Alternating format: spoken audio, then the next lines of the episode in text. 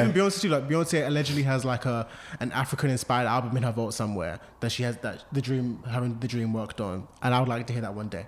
Um, but and now going into this album, oh Eden, sorry, Sorry, I'm not gonna say anything. We lost me on here, so go on. Anyway, but yeah, oh, and even back so going to this.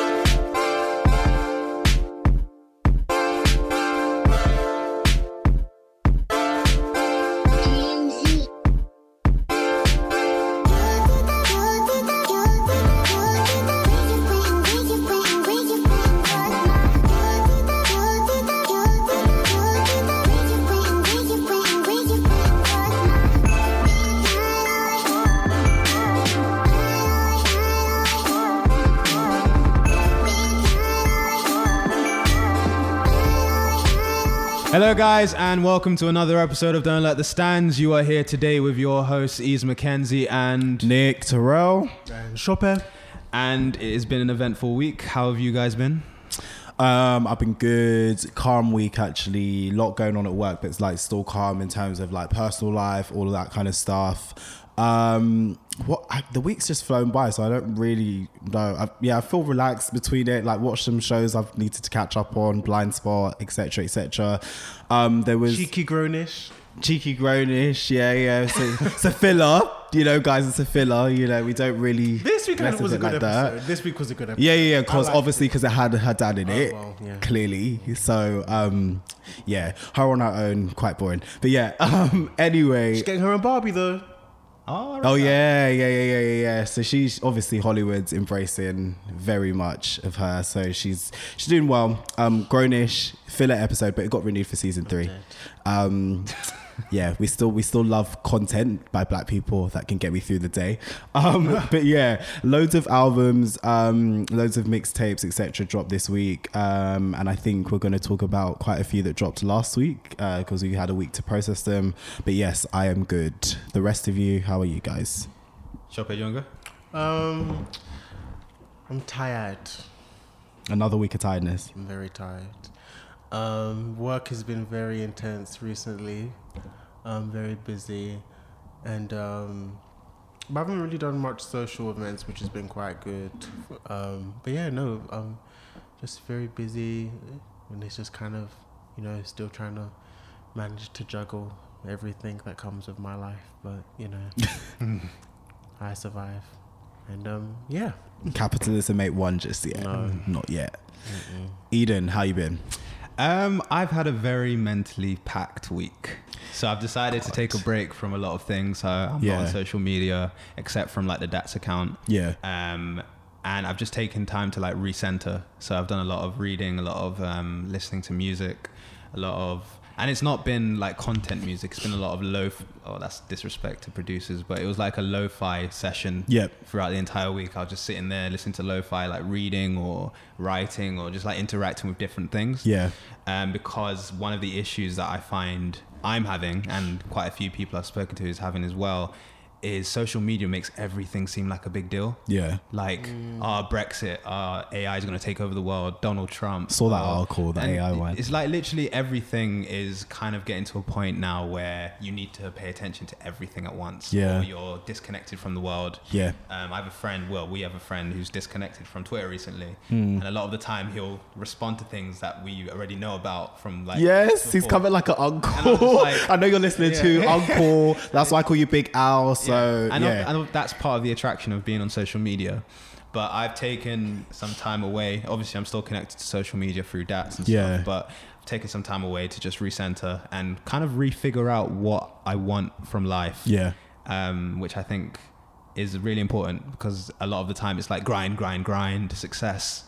But we don't really know what success is, and I don't want to be in a position where I'm successful and I'm not right Happy. in the head. Yeah. Like a lot of people, like just as I'm going to talk about psychodrama later, a lot of that is kind of said throughout the project as well, um, and it's a common kind of thread that's used within loads of rappers' albums and uh, Definitely. like generally, like you get to a point where you're successful, and this isn't me talking. I know I'm still on my journey, but you get to a point where you're successful, and you're just not happy because it's all for material gain. Hmm. And I feel like I'm too invested in material things right now. Mm-hmm. And you take a step away to come back stronger and you know, do me. I definitely think it's like really hard to kind of distance yourself from like social media because regardless, like you just said, you'll get it in the group chats. You'll get it, and, and group chats are a form of like um Social media. social media too. So like even me, like sometimes I just don't respond to like chats and stuff. Just it's not personal. It's just like from a mental capacity, Mm. like di- digesting all of the stuff I am on socials, but. Certain stuff in politics now I've kind of refrained from commenting on Yeah. and all that kind of stuff just because it it is a mental brain drain Mm. and like even consuming content as I've gone on about I think every week I've said this for the past like six weeks um there's been some kind of like problem with digesting content and all of that and I do think it's so important to recenter. I don't think we recenter as humans because the demand is grind now even if it's at work or grind through posting on Instagram or you've got to be doing something or looking like you're doing something or on that climb. And it's like listen we could die tomorrow. It's true. it's actually fine Yeah. to just be in touch with your relationships But with even, people in the but real world. social media, though, some people work in industries like me I can have that you have to be on socials. Hmm. you have to be so you will see that content regardless And a lot of because we do see a lot of people who get opportunities from social media. yeah well. definitely But i've got also, We kind of have to look at it like this as well. Our generation, the millennial generation, is one of the poorest generations for a while. Mm-hmm. And if you don't have money, you have to look at how other ways that companies are going to make money. Yeah. And one of the most profitable things that we have is our attention. yeah So a lot of the time you'll find that all of these devices, like I have my laptop and my phone on the table right now, um, with a giant iMac in front of us as well. And it's just like there's so many things that demand for our attention, and it's because these companies are selling our attention. They and even when it comes to music as well, the reason people release music so frequently is because they don't want to lose our attention yep people make money through streaming platforms now. Like, Mm-hmm. um, I'm currently listening to a podcast. Like, if I can't remember what it's called, but it's talking about um, Napster versus the music industry. Oh i need to i need that one That was a very controversial time. Yeah. yeah I, I need Yeah. that That was a i very need that controversial- Um, time. it's, oh, it's called Business Wars. So it talks about like loads of companies that have pitted against each other, so like Pepsi versus Coke, that's so good um, i'm gonna write like that down uh, Netflix versus Blockbuster, and all of these like massive Goli- Goliath companies, and there's like secret beefs that they've had and stuff like that. yeah And um, one of the things that it talks about is how record executives were kind of against, obviously, digital sales. Yeah. They, they, they thought the core amount of music, well, money was in uh, pure sales. physicals yeah Yeah, and what's happened is over time is that's not true. Obviously, because of Napster, because of Apple Music, Spotify, all of these websites. But Even illegal downloading. yeah, because there, of there was a big problem with that obviously Yeah. before and you know because of Napster. yeah Um, but it didn't start from LimeWire, Napster, stuff like Lime, that. yeah, LimeWire and stuff like that. But when it comes to our attention, our attention is so important now, which is why it's important to take a step away sometimes and to just be like, I need my attention for me because sometimes we're so plugged in that we forget everything around us yeah and we live in an et- external space more than um, internal. Definitely. So you'll live. Like I feel like virtual reality is actually a thing now. It might not be an actual thing where we can plug in and log into a virtual world and like live there. but the there rest are our life. virtual aspects of things Social media is a virtual world. Like when people used to say that, I used to be like, it's nothing like that. We don't put on a headset. We don't do all of that. But literally, you log into Twitter and you become the person that people perceive you to be. Mm. And you have to live a certain type of lifestyle and interact with certain things because you've built a brand around that. Mm. Like, I'll use an example. Recently, um, someone came up to me and they listened to this podcast and they just started talking about music. And it's ha- it happens quite a lot now because we have a music podcast everyone automatically assumes that like music is my life what's your ass what's your favorite album like Yeah, all this like- kind of stuff like i you'll just yeah be chilling and someone be like so like what did you think of the dave album yeah It's i haven't played it like yet hello i haven't fully played it yet ask me about my interest Like people were there, like people last week, exactly the same. Were like, I'm so intrigued to hear your thoughts on Solange, and like, um, I've, I've been asked to like obviously talk about it on this episode. I'm not ready. I'm not ready to listen. Mm. Fuck your opinion. I'm not ready. No, I'm joking. I'm joking. I'm joking. I'm joking. I'm joking. Um, But it's- it's- now, honestly, you have to take time. You have to take time and like speak why about have to be things when you want like to. me. Yeah. honestly, like Sope is the It's prime true. example. No one, no, like no one will be it's tweet, so no one's true. be tweeting me asking about Yeah, that's, a, that's like the lie because you you do get people that are like they don't necessarily at you, but they want you. they don't at you but they're like oh I wonder what Sope's thoughts are on Who this. said that? I mean, I got a list. if you want a list, I got a list. And I'm shaking about. Nah, no, Because you're known as like the Oh, here we go. the knowledge. The receipts, Like, the receipts. Like he calls himself the uncle. So like, Yeah. if you're the uncle and we are the nephews and nieces, then we need advice from our uncle. No.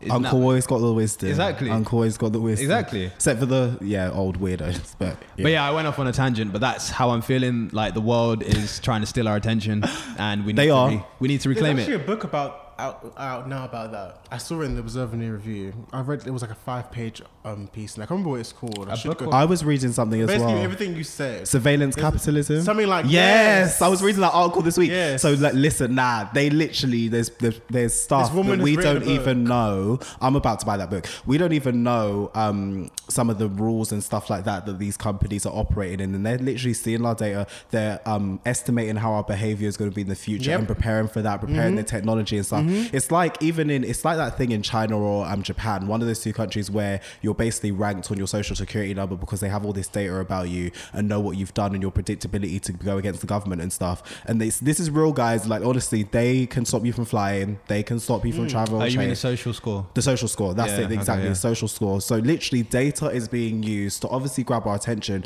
but to analyze our future behavior out here. So this is a scary world. Like it is um, surveillance capitalism. It's a real It's a concept. Real thing. Academic media, like all that kind of stuff. They've done the reports, and it's a book. It is called Because I think surveillance this, I think this woman, she's been working in tech for like the last thirty years. Yeah. she's been doing a lot of research in her own time, and she finally. This is her second book. Yeah. but, but she wrote a book about this. It come out. It came out like th- three weeks ago. I've been seeing a lot about. I need to buy it. I can't remember what it's Same. called right now. So how do you guys think that's the gonna- age. I'm getting the book. The Age of Surveillance Capitalism Oh, I've by not seen It's that. Maria, Sh- right? Shoshana Oh, that was- Zuboff. Maria. Maria. Cheeky Maria. Did you see Um, white names? Just Maria. so I think she, I believe she's German, but it's Shaza- Shazana Sabuff.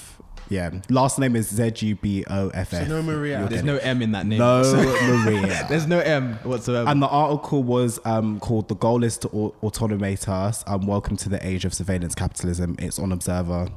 That's yeah. interesting. How do you think that will affect music?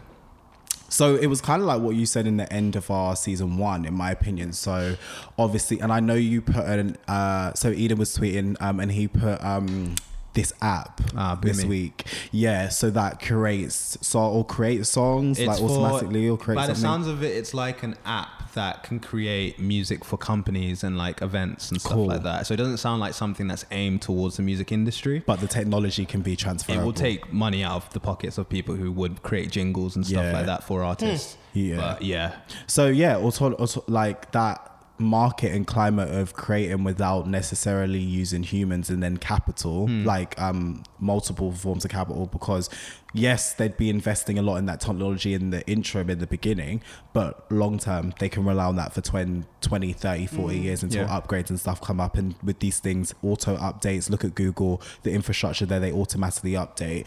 Um, so I think it's going to affect the music business in a in a weird way. I feel like like the debate you two are having on that the that episode. There, well, there are already virtual stars in Chi- in um, Korea, China, Japan, all these kind of markets, the southeastern market. They are the pioneers of this shit. So if we want to look to the future, look at them. Look at these concerts, the Amy Winehouse past. thing, and stuff like that. Pardon? If people have tried in the Western world, Yeah. like I don't know if you guys. This is a real, real, real throwback. Does the the name Vbirds ring a bell to either of you? I've definitely heard the name. Okay, so it was a show on Cartoon Network years ago. Yeah, I've heard the name. It literally only had Yeah. two episodes and it got cancelled.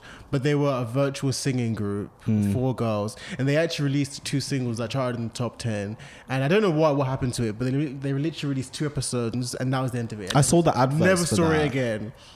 Never saw it again. But yeah, these they were actually like a virtual singing group. They even went on like this was oof, further throwback, guys. You know me, with my knowledge. Oh, the ah. receipts. There was a the show back in the day called Popworld on Channel 4, Sunday mornings. Oh, I remember that. They were on there. So there were these four cartoon girls Oh talking my to god! whoever the presenter was. So they actually got a bit of promo. As Oh, well. so, so yeah, Nick's Googling. So you see that you. I'm show me lit- the- literally, hold on. Cartoon Network is coming up. Vbirds.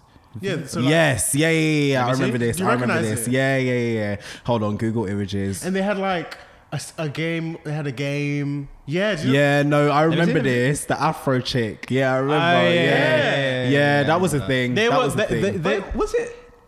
They released two singles. Did they? Yeah. so it was like a real concept But in that's terms of not they were going to be unheard artists of, as well. No, no, no. I wouldn't say that. What I'm saying was, I'm saying that in the They've Western, tried in the. Western world, they've tried it, but it clearly hasn't been to the same success that it's been in other markets. But uh, is, is that the same thing? Because isn't it just real life people voicing cartoons versus like AI technology, which is an actual robot?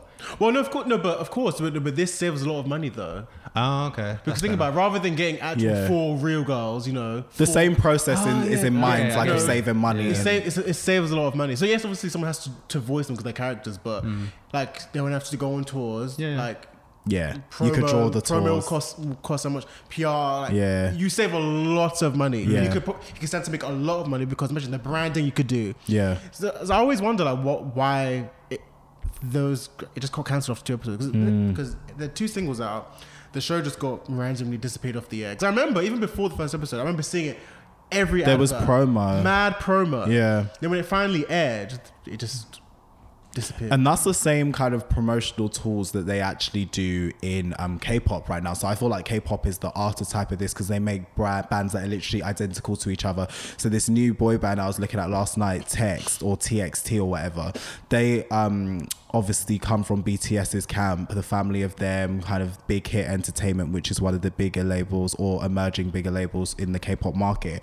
And they had literally a hundred thousand retweets off of they're just introducing who they are. Yeah. Like, can you imagine that in the Western world? That does not work. You I think it's gonna grind happen. all of that kind of stuff, and yeah, I feel like I they're going to use be a while that same imprint. Yeah, in that market, they could do that tomorrow. I They're, think they're for doing us it it'll be a now. Holograms and stuff. Like, I feel like there was a lot of backlash with the Tupac, the Amy Winehouse, all that kind of stuff in the Western world. And the the prince, the which Prince, was just a sheet with allegedly a projector. That was so tr- trash. But um, in the Korean um, market and stuff like that, southeastern Southeast Asian market, they they they got hologram concerts. People turn up to them full capacity. But I just think it's dumb though. It's weird. It's I'm gonna to make me. one point, but I'll say this quickly. I think the hologram thing is just dumb because I remember there. So I don't know if this actually happened, but they were gonna do a, a Whitney Houston tour, inverted commas.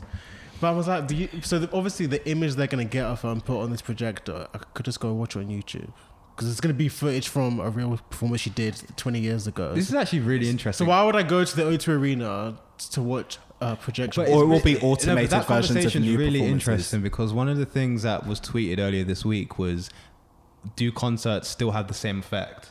Yes, they From our account, some- and- right? yeah, Yeah. and some of the res- sorry, that's pod just plug. Um, but Go and answer it. some of the responses that we received was the reason that some people go to concerts still is because of the environment. So they don't always go for the artist; they go just to experience what's usually a solo experience with other people. Yeah. So if they do have like a Whitney Houston thing, our generation, some of us wouldn't have had the opportunity to actually go and see a Whitney Houston concert, but there's loads of Whitney fans. So Of course. it's more of like a meetup thing than it would be for Whitney Houston. And I get, mm, see, I Hmm. get that, but my thing is that when you enjoy, so this is me that I I go to. You go concerts. I go to everything. Seeing Noname in a couple of weeks. cheeky, cheeky, Um, Noname. I go to everything, but it is also I definitely do get that community thing. Yeah. it's also like.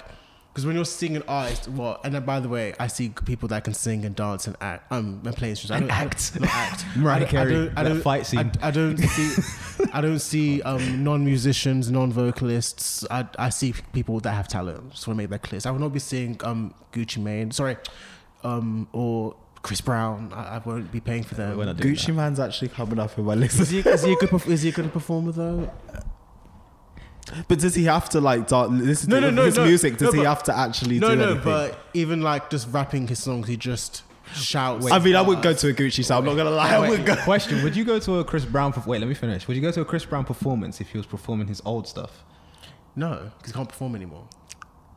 Okay. I feel like if he came to the UK, my young self would like force me to have to want to go. would there, so- Like I, I want to just go. It's more for like the experience, the song. Like I just want to hear. I just want to 'cause hear his. been I want to hear his nineties, like not nineties. Sorry, sorry, sorry. Early sorry. 2000s It's or late 2000s, 2000s Yeah, even. no. Yeah, he'll do Uh, this. yeah, late, to late, but mid he'll, to he'll, late. he'll do this anyway. Like he does those songs anyway when he goes on tour. I saw a clip no. of him doing crack this Yeah, if week you, if, too. you, if you read his set list, like I, I read every time, even though, even if I'm not gonna see you. Yeah. I'm always curious to see what artists put in their set list. He still does. He does those songs. What songs? Kiss, kiss. What, What's Wrong? really? Yeah. Oh, they just make it look like it's the techno shit. That's why I'm always. No, that's he, what, he, he does like 30 No, no, no. He does. He does. Which is why if he came to the UK, I would probably go because I know that he's going to play it ah, all. if I went to a Chris Brown concert, I'd want to hear Young Love. I'd want to hear Yo. I- he may not do Young Love, but that wasn't a single. Cheeky He may not do- Deuces. I want to hear Deuces. Give Me That. No, not Deuces. I want to hear you. he does juices. He does Yeah, juices. of it. Yeah, of um, I want to hear his old stuff. Man. Yeah, he, he will do them, but my issue with Chris Brown is that he can't sing live. And yeah. No, um, I think he- I feel like we he- had this. He debate can't before. sing I don't know, I'm live. He's, he's disagreeing. terrible at lip syncing, and I just and he's feel- on crack right now. Allegedly, allegedly, it's not allegedly. crack. Oh, okay. Yeah. And, Allegedly. and also, every time I just see him perform, G-Eazy. it's just like watching Stomp the Yard for two hours. Uh, yeah, he needs to stop doing the covers like the backflips. and- Yeah. And we, we know, we know you can dance. We know, we know you can do it. And the thing We is, know, I understand that obviously he's a, you know he's a, a dance he's Mm. a dance centric performer, but you know there are, when like so when I look at someone like um a Ciara now God rest her career, but like I would go see her rather than Chris Brown because like yeah she's a dancer but. I feel like it's more of a performance. It's a mm. spectacle. It's a show. Whereas, And she gets better over yeah, time, like in whereas my Chris Brown, opinion. Chris Brown just feel like he's just going on stage, just literally. Like, And the thing is, the, the thing is, the thing is, the thing is, and there is, there is, there is a market because there is a market for doing like um performances to songs. You know, Beyonce's even done it in the in last few um tours and stuff like that. and Beyonce can sing. Yeah, yeah, no, no, no. I think there's a market for that, but when you over bake it, Lau, which is what I think Chris does, but, But in in the But I would still go. in I the would still go for the comparison to material. Ciara and Chris Brown, I think it's different because everyone knows that Ciara can't sing. Whereas with Chris Brown, Chris Brown can't sing live. but that was that's kind of like a new thing. People it always new? Is people it always used to know that There Chris was a Brown- BET Awards in Wait, Are you guys 2012. saying that Chris Brown could never sing? No, no, no, No, no, saying no, that. no, no, no. But that's my point. But point. like But his mid But to late live, but, career, but live, he's been shit for a while. his Not mid to late career, For a not always. I'll give But you that's that. my Not point. always. That's my point. With Ciara, she's always been no, but the thing, but see, the thing is that, but Nick can know this too. Ciara's live vocals have gotten a Sometimes they, del- Sometimes they bad. Wait, wait. For Sometimes there's a Ciara. level. Yeah, Ciara, for Ciara, no, exactly. But, no, but, no, but that's the thing. This is my thing. She actually tries and gets Not better. even With that. Chris, it's like yeah. a decline. So, So, Ciara- so two things. Ciara has always been an incredible performer. Yes. Vocally, vocals have always been mute. we always knew. She's, but I know I'll get a good show regardless. She'll kill but the even stage. Then, even though she's not a singer, she's actually improved vocally, which doesn't even have to. And also, and dancing wise as well. what I require from any artist I see is I want you to sound like you do on the album. So even Ciara ten years ago, she sounded like me playing one two step or um, like a boy. She sounded she sounded like the album. Regardless of whether you say she was short, she sounds like Yeah. the song. Yeah. Chris Brown, I, I just it sounds like Lion Tigers and Bears. Yeah. Lion Tigers and Bears, cigarettes, And you know what it is, and crack, bit of crack. Um, and also with Ciara, with Ciara in her interviews and in her like bravado online and stuff, you never see her try and gas herself up. No. Like this is it. She knows what her time to do on stage. Yeah. I can't wait to dance. I can't wait to She put know- on a show. because she knows. She knows Because she she's knows been knowing. Because she knows she goes on stage, she's gonna kill it. Exactly, she's gonna kill it, and Whereas she Chris knows Brown- vocally she's not trying to Whereas do Chris that. Brown's like, oh, I'm the greatest male performer. I of still all got time. 600 records in the studio. Yeah, like, like, I'm- like, like, but can you perform it like Wait, the can we studio? just wait? No, you can't. Lion, tigers, and bears. what? Lion, tigers, and bears, and cigarette stubs. Think of them. think of them fighting. That's Chris Brown and how he sounds like. and like with Really Chris and truly. Brown's like, oh, but no one's better than me other than Beyonce. Oh, the two of us, we're king and queen right now. No, you're really not on a level. Like, Chris Could Brown, you have been Chris Brown? Chris Brown No. would never give us a Coachella performance like that. Never, never, never. But on a tangent of performances, um, Oh, sorry. no, go on. Say what you're gonna say. Back to the whole virtual thing. The Gorillaz have had an inc- incredible career being a virtual band, Oh yeah, that's, That's true. a fact. That is true. That's a fact. and they're like very successful. they are. No, they are. I actually don't know what they. And look whenever they come back, people gas the and fuck out the, of the weirdest, the, it's the weirdest thing. You know, they've only started touring in the last five years. They didn't tour.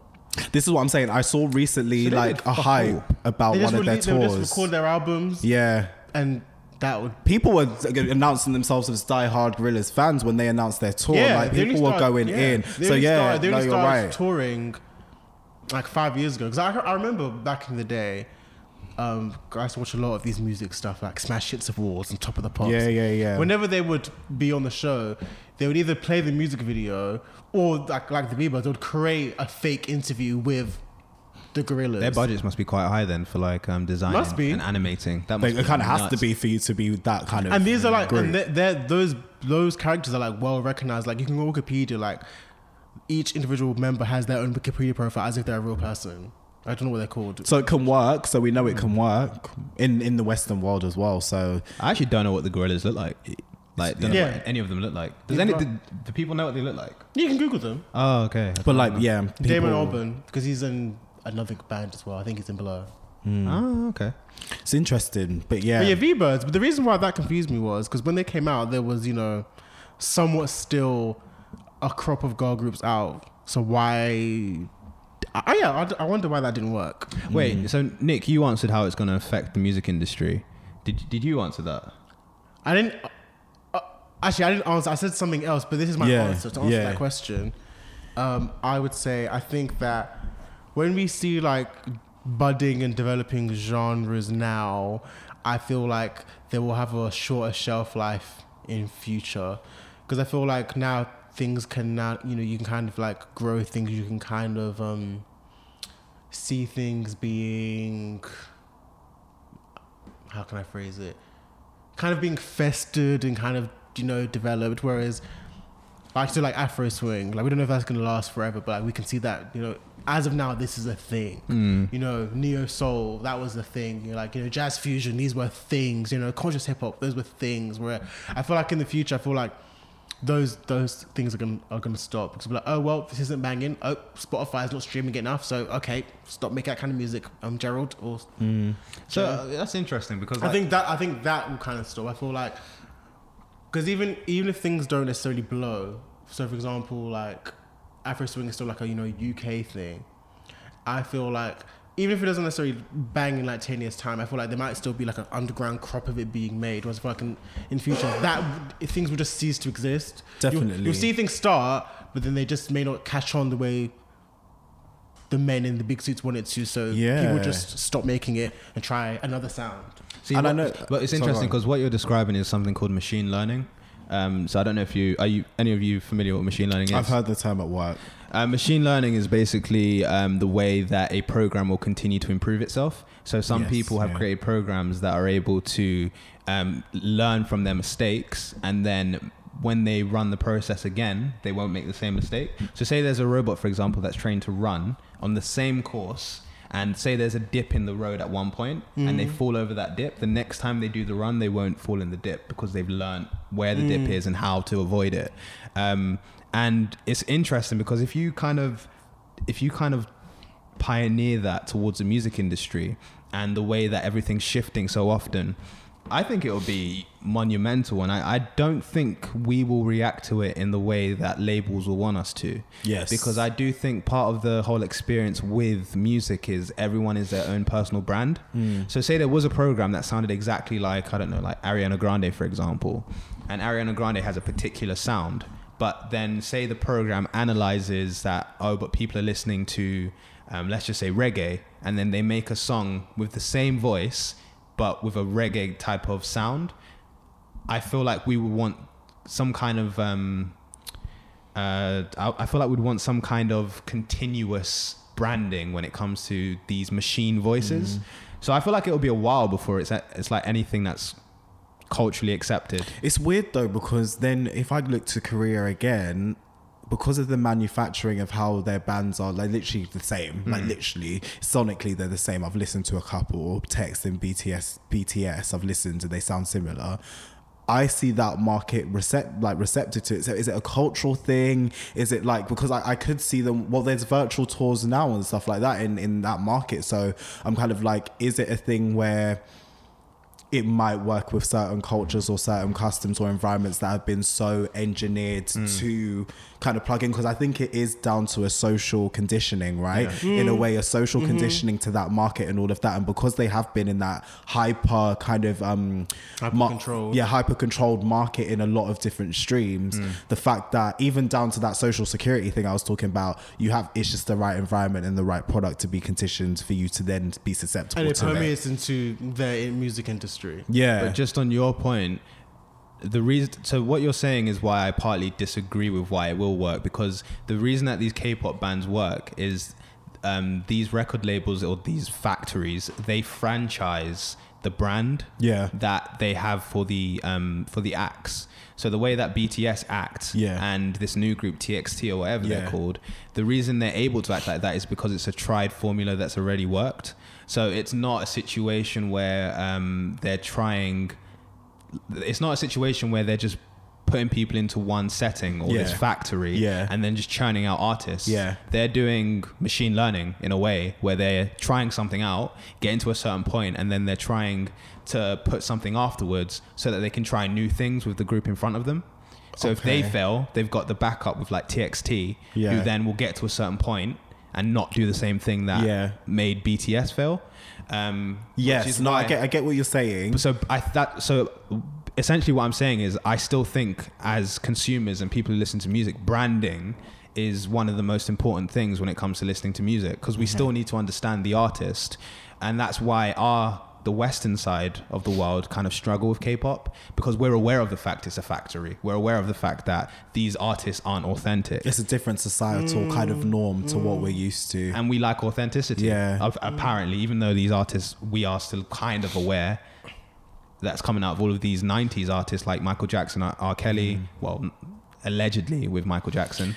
But then I've got something to challenge you on that because in the trap arena, Mm-hmm. there are a lot of artists now coming out that are kind of similar, like in terms of they're basically the point. same.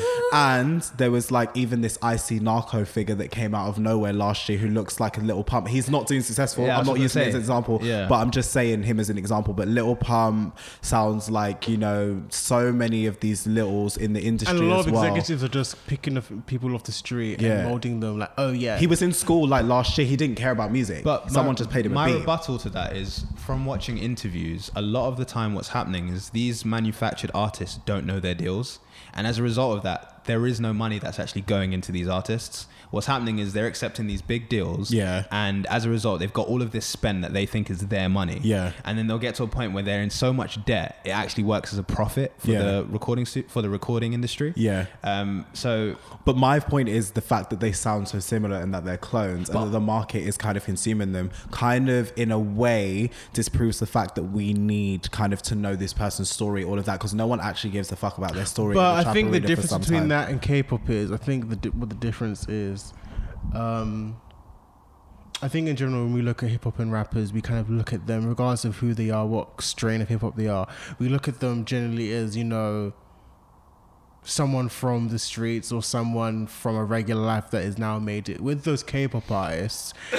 It's you can just see it. It's incredibly apparent. You can just look Clean, at it. crisp. It's just so um curated Yeah. so designed Yeah. like you could just look at it Yeah. and like a lot of these these k-pop bands are basically asian versions of groups from the 90s they're like asian Oh, yeah. they're asian NSYNCs. they're asian destiny's child Yeah. they're, Yeah. they're just basically that's and now they're and now they're Asian trap artists because Yeah. there's like a whole market of that about to Keith appear in our Ape. market Yeah. and all that kind of stuff. That's why 88 Yeah. Rising, which is a new label based in New And York, that's which actually homes in on the hip hop side of it, is on the rise right now. They're in um, Fader, they're in all these articles now um, because they're getting money. They're, and they've done that money right before. like, there's even like this one girl called um, Regine Velasquez or something. Hmm. She's kind of touted as like the Asian Mariah Carey. I think I've seen her. name. Yeah. yeah. And like she's like a massive. No one cares about her over here, but she's like a massive deal over there. She's Yeah. seen as like their Celine Dion, their their Mariah. And weirdly enough, I read an article the other day where it says R and B um, songwriters in the American market. Actually, Walmart is a big example of this. Go over and write for the artists that are doing K-pop now and the versions that include Hmm. R and B and all of that stuff. So you know, there's a lot of influence being taken back and forth. But yeah, a lot of investment there to be a lot of it. Mya's make. That's why she's still good. That's why mm. she's still financially good. Part of her money is still coming from that Asian market. Oh yeah, that's what people. like she she went over and just people were her- saying Mya Mya disappeared. No, Mya was in Japan. and She went to get a Tokyo, coin. Getting her coin. Mm-hmm. Under an She only, imprint she only as well. returns to like the American market like a good four years ago. Yeah. People thought she just vanished. No, she, she was released making loads of albums coin. there too. Mm. Yeah, A good like a good four albums. yeah, tours, all of that. They lapped her up because she was authentic version. Yeah. which actually I guess goes back to your point. Some people may maybe they would maybe R and B American actual R and B stars like BTK or whatever might if they went over to that market might actually do better because they're more authentic. Yeah, and- maybe maybe, and maybe that's they- the and case. Asia has a great relationship with um R and B music. So Mm. even going back to um, um Destiny's Child, like it's a very random fact, but I like to say it. So "Say My Name" was a massive hit in Asia before it popped off in the states or internationally. It was a massive hit Mm. in Asia, and I think.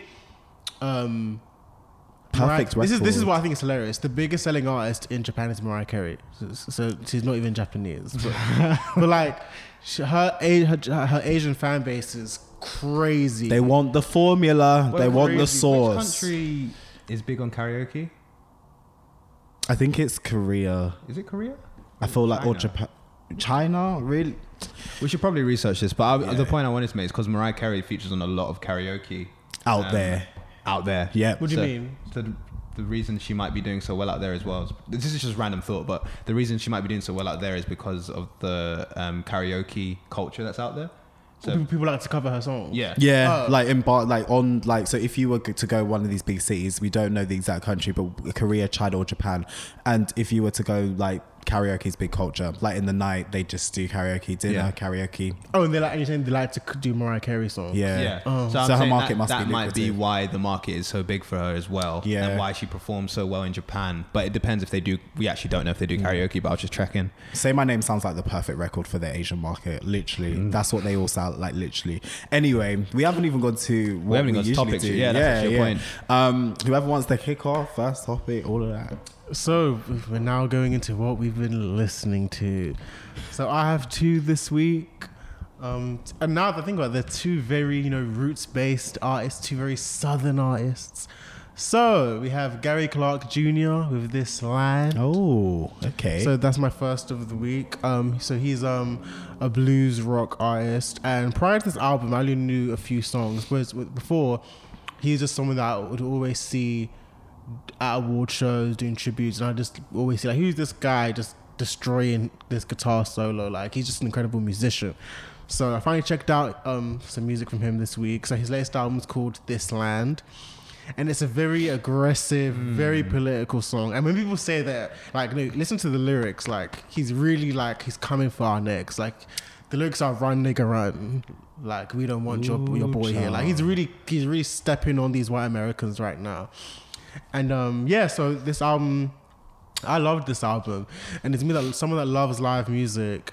It's really great to have a whole album where kind of everything, even though it's not a live album, it kind of the ele- it's the element of it being like a, a concert kind of vibe is there. So like, you know, because obviously he plays guitar, so he's very much heavy on you know all the geeky things I love about music. So like you know chord progressions and modulations and key changes. Like he's great on all that stuff, and it's just a nice little mix of like blues, rock, country, a bit of funk at times. And yeah, I just think these are just really, really well written and really well polished um, songs. Really, and I love the lyrical content. Like he has a song in there about his mum called Pearl Cadillac. He has a song in there about um, being a new father. And I mean, I just like the the span of subject matter on on the album. I really do like it. Like um, for someone that I, I just saw as as just a musician, musician, like he's actually he's a very good writer. Very good. So shout out to him. He's a great writer. So that's my first one, and um, so check it out if you want some blues in your life. You know, some blues rock, country, whatever. Just gonna add to that, I struggled with this with this album, Oh, um, and you know why? And I realized why. It's because I realized I don't like rock as much as I think I do. But it's bluesy though. It's not really rock though. Okay, so yeah, I guess so. But it was just like I was thinking about it. Some songs are like rock, like rock though. Yeah, I Some do. I do like his music, but in this particular situation, I was just like, is it the fact that I don't like how it sounds, or is it the content? So I love the content, but some of it is a bit aggressive for the mood that I was in. Hmm. Um, so maybe it's something I'm going to revisit and see if I like. Hmm. But for as it stands right now, it wasn't. Yeah, lyrically, it's very in your face. Yeah. like, and, I, and that's why I say it's different. So a lot of people who are releasing conscious albums or woke albums, like some of the songs on here, like he's really like, Yeah. it's very direct. Which makes me It's question very who his music is for, if I'm being honest. Like, I don't see. I mean, I guess the the left kind of conscious white people will probably love this, Um, But when you think about blues artists in general, they're not really black audiences. yeah, but if it's so heavy in content when it comes to like Run Black Boy Run and stuff like that, then I'm just wondering who this is for. And I and that's kind of and that it was a juxtaposition I thought about because even though once again you know blues came from black people and everything like that, when I think about blues music, I don't re- I, I don't really know anyone that listens to blues music. And this is blues rock music, and then like so even though th- these things are like black genres, like he's not doing funk or soul music with elements of rock like a la Prince or uh, Funkadelic or like it's very much middle America. So- Somewhat you could argue what Trump voters would listen to, but he's a black man and he thinks about these racial issues. So it, that is a very interesting question. But um, well, his tours are always selling out, so he just sold out two nights at the Roundhouse. Well, his live music is amazing, and I actually prefer his live music to his studio albums, which is really weird. but but his his studio stuff feels live to me anyway. Does it? To me, like when I listened, when I listened to it last night, I was just like, I know you recorded this in the studio, but it sounds. if if you if this if you said this was a live album, I'd believe you. Hmm. I'd like I'd believe you said if you said this was just a live album. he probably But- has to change the EQ then, and then he could probably resell it as a live album. yeah, but um, yeah. So my favorite songs on that are "This Land," "I Got My Eyes on You," "Feed the Babies," and "Feeling Like a Million. So, secondly, we are heading to Houston, Texas. We are going to Solange, my girl, solo star, soul angel. So, she has returned after three years, which is mad to me. I can't believe a seat at the table came out. Honestly, it's I can't believe that. Time is So crazy. she um dropped her fourth studio album when I get home last week, and um, hmm, where do I start? So I'm gonna start off by because I know people. It's I would say, I think you guys can agree this has been somewhat of a polarizing reception. Yes, definitely somewhat. Marmite. Definitely I wouldn't say it's been negative, but it's No, it's Marmite. People, People have kind of been it. a bit confused. or Whatnot. So I will start off by saying I liked it, and off rip, I said it to Eden and Nick last week that it was the production that was bringing me in, and as like these guys said, like you know I'm uncle and receipts and stuff. So instantly when I heard like the first six songs, I was getting mad Stevie Wonder vibes, like mad Stevie Wonder vibes, and I was I was happy to hear that she said it in her interview recently that she was listening to a lot of Stevie Wonder, and I was like, I can hear it, it's so clear, like the Innervisions album, the Talking Book album. I was like that that Stevie that's on this album, but also like um elements of Thundercat. Amel Larrieux, Herbie Hancock in places like these. So like a lot of these like kind of obscure jazz and soul artists, and so that was really what grabbed me at first. But um, I do, and I feel like the first half is very strong, but I do kind of feel it kind of does taper off towards the end.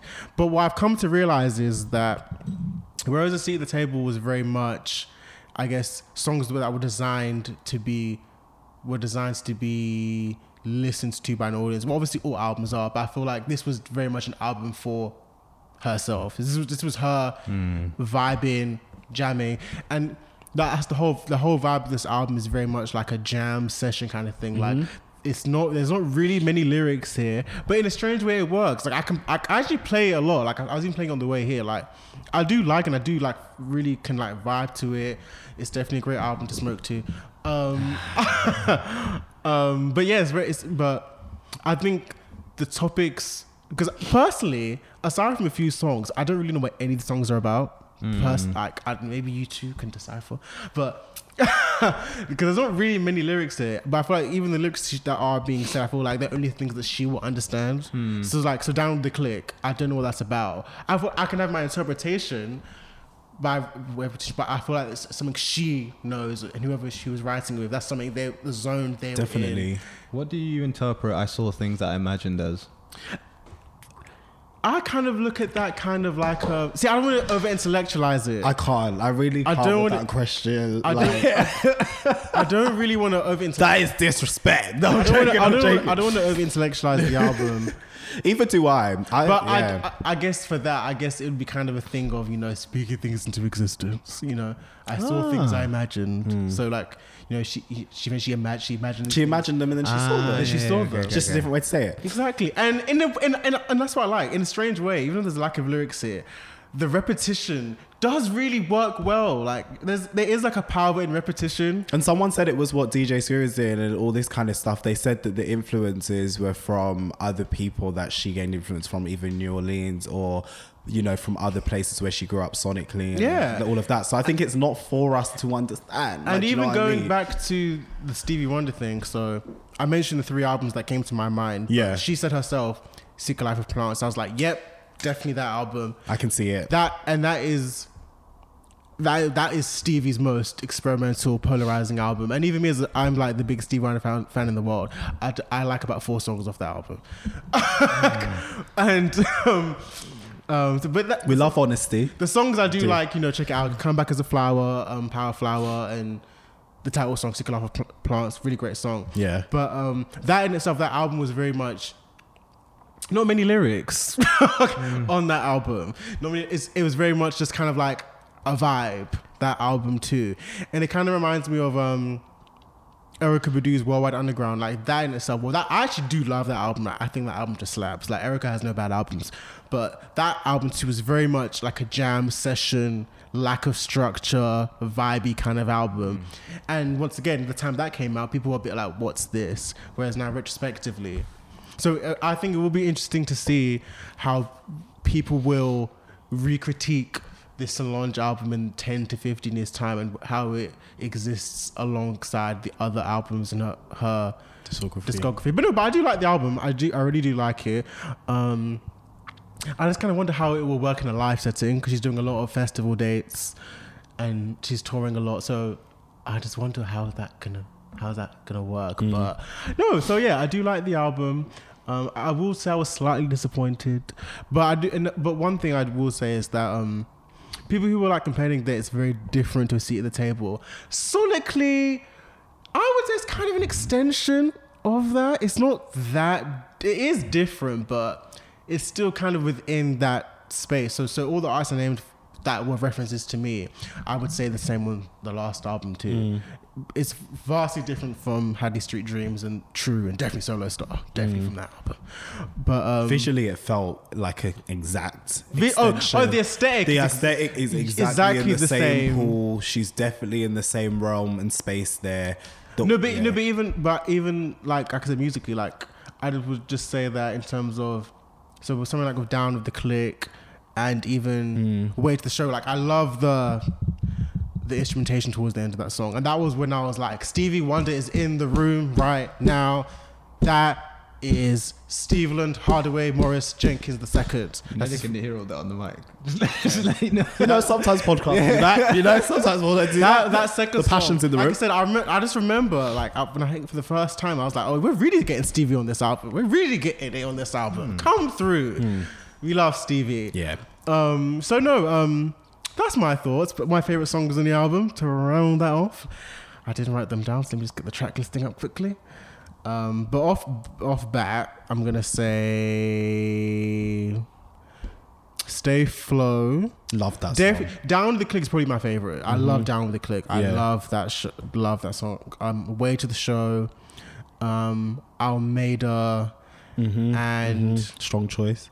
And Beltway. People won't say that. I feel like people aren't going to be talking about that song, but I love Beltway. I love that song. Um, yeah, so that's my thoughts on Solange. Eden, Nick, who is next? Me? Oh, okay. Whatever, whoever. Cool. Uh, I think we're gonna have a bit of an in-depth conversation about Solange at some point. Like to, Today. I thought we were gonna discuss it more. Well, no, I, that's why I said I thought. Oh, was that I, the time as I said before, I'm not really ready to discuss the album. I feel like the internet is rushing for an opinion from everyone, and it's just like I need to sit with this. It's different. Solange's material is always different. Like the projects are always different from each other. So the thing is, that, is it really different? See, I no, no, no. You you don't think it's different from a seat at the table? No, no, no, But even in general, I feel like if you like particular eras from soul and funk music, it's not really like It's no, the all encompassing, all encompassing. It's not like I'm not gonna say like different, but if you don't, I feel like some fans have been only fans loosely since a seat at the table Yep. because that was her big breakout moment. That is her big mainstream moment. If you look at the charts, if you look at the attention, if you look at the post reaction to that, and that's what people expected. They wanted another seat at the table. You didn't get it. No, but it's, you didn't no, get it, so it's don't get no, But I said it before. Sonically, it's, it's not like a massive regret. Not regression. It's not a massive. But even in terms of like the it's li- quite similar. But in terms of well, other people ain't say that. But in terms of like the lyrics, even you just made that distinction. Lyrically, it's very unconventional in terms of how it is. So maybe people even with that difference felt I ain't fucking with this. Solange ain't talking too much. But if you know who's like how Solange it's I feel like she's a one of them in the industry, one of these artists that are all encompassing in terms of she has her hands in every part of the vision. And not a lot of artists are like that. So if you followed the journey, and I will say I'm not the first album Solange, I'm probably more third at the EP, um, True, from there onwards. And I have reviewed, not her first album, but reviewed other things before that. But I would say that some fans who haven't like at least started with her at that era probably don't understand that she's an all-encompassing artist and likes to experiment. Some artists Mm-hmm. don't like to experiment. They like to make projects, you know, pop formula, stay in that pop pocket, mainstream hot 100, all of that kind of stuff. Drake. Whereas Mm. I'm, I'm not even referencing him. I'm, I was actually thinking of some other. No, people, I'm- I'm Katy saying Drake. Stuff like that. Yeah, Drake, cool. But if you if you're not used to an artist experimenting, which was more of a trend, I'd say more so um, in the mainstream level in the 2000s and stuff. Christina Aguilera, we can cite her as someone Mm-hmm. who loves to experiment and go through that. And she was a pop girl. But um, in terms of that, if you're not into an artist that does that, then I don't think you'll understand Solange and like even give the other the other. Realms of experimentation a chance. You'll just be like, it doesn't also- sound like and this. also, so, if you you're not particularly familiar of where she was clearly drawing influence from. Yes. Yeah. Yes. And that's And- yeah. So I think for someone Yeah. like me, so like Yeah. I'm like the uncle of the group. I'm like an old soul. if you've heard them all, But it- or it, that's, some. that's probably why it's interesting that we have this conversation because from my perspective, when I first listened to it, I was kind of going into it expecting to hear something similar to our last a seat. uh, Yep. a seat at the Yeah. table. Yeah, but then as I took some time away from it, I was like, okay, this is three years later on. Um, no idea what's going on in her life or anything or her influences. Um, so I didn't have all of the kind of um, background information to actually say what it was that influenced her sound or anything like that. So I went into this and I was just a bit like, uh, it is like a lot of it's like interlude music to me um, when I first heard it, and then I kind of took it in a bit more, and I was like, okay, it is good, but at the same time, it's not as good as I see at the table for me personally. I don't see I my, agree. And I that's don't- fine I don't see conclusion-wise. myself like replaying it quite a lot. Mm. Um, but then obviously I saw Elijah's piece, um, so Elijah C. Watson from Okayplayer, um, his piece about the influences for um, Solange, Mm-hmm. um, this album in particular. And when I actually started to listen to some of those songs, I was like, okay, I do see what they're talking about. Mm. And maybe it is one of those things that you do need to do research for. Yeah. Um, but then that makes me question if we're kind of researching to like it versus if we're just absorbing the yeah, I project. definitely this- had that internal debate. well, this goes back to what I definitely said. had that internal debate. It goes back to what I said. So I said like, if you were already of the a fan of the people she was clearly referencing from. So like I said, I just named Herbie Hancock, Stevie Wonder. Yes. I love those guys in my day to day life anyway. So I was like, oh, I'm getting this kind of vibe from Solange. I hear it. Mm. cool. But also, so back that was a great article too. But also, Vulture did a great piece on Solange's influences. They, I think it's called "Mapping the Artistic Influences on When I Get Mm. Home," and it was a really, really, really good article. Like it referenced like Alice Coltrane, um, Stevie Wonder, um, Amel Larrieux. Um, um, Raphael Saadiq's Instant Vintage, which is one of the most underrated albums of all time, and I was like, I was reading, it, I was like, yeah, yeah, uh, yeah.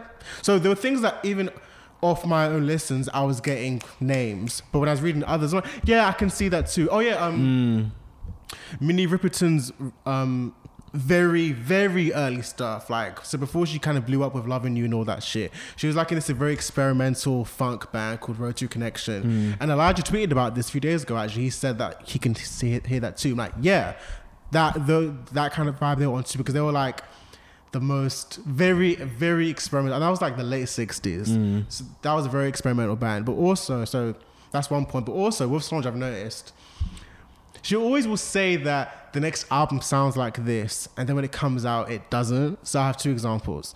So before A Seat at the Table came out, she said this album, her next album, was going to be very 70s and very Chaka Khan vibes. Then we got a seat at the table, which obviously it wasn't Chaka Khan mm-hmm. vibes. And obviously I loved it. No, but- we, we love the But in my, she was like, she's like, oh, I've listened to a lot of Chaka Khan recently, and I didn't get that. So maybe that album's in the vault somewhere. Somewhat something got scrapped. Yes, some maybe she, tracks, maybe, she know? scrapped, you know, and maybe she did because Yeah, that happens. You know, scrapped- yeah, you might have to. like, like yeah. even Beyonce too. Like Beyonce allegedly has like a an African inspired album in her vault somewhere that she has that the dream having the dream worked on, and I would like to hear that one day. Um, but and now going into this album, Hmm. oh Eden, sorry, Sorry, I'm not gonna say anything. We lost me on here, so go on. Anyway, but yeah, oh, and even back so going to this album, Solange said that this album was going to be very sensual, which. No, and she also said it was going to be very jazzy, which no.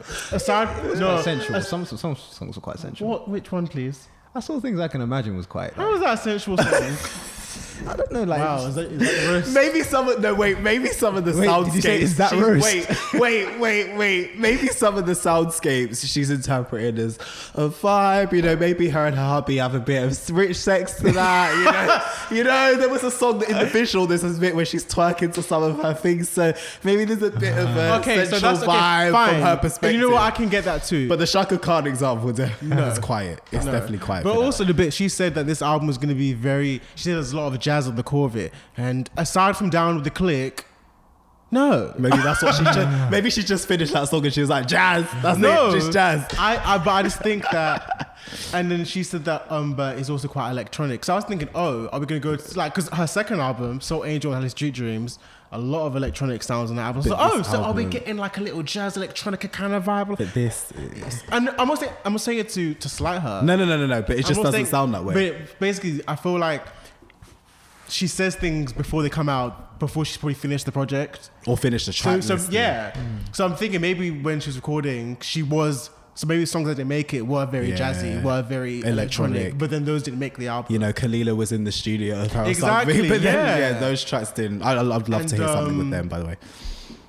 yeah, she said she worked with Syd on the album. Well, that song didn't make it, whatever song that was. Syd's a producer as well, right? Did she produce any of them? Syd, Yeah.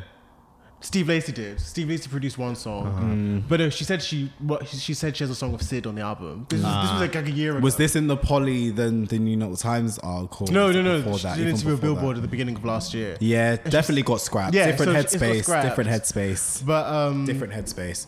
But also, there's another thing too. So, she said that on the last album that everything we heard was cut down. So she was saying like there's like a 16 minute version of Cranes in the Sky that exists. There's like a 10 minute version of Don't Touch. Yeah, no, I remember this. I remember this. 16 minutes. You know how Solange is. So like, like, you know I how feel she's like extra. So I feel like in general, she approaches everything from like a jam session.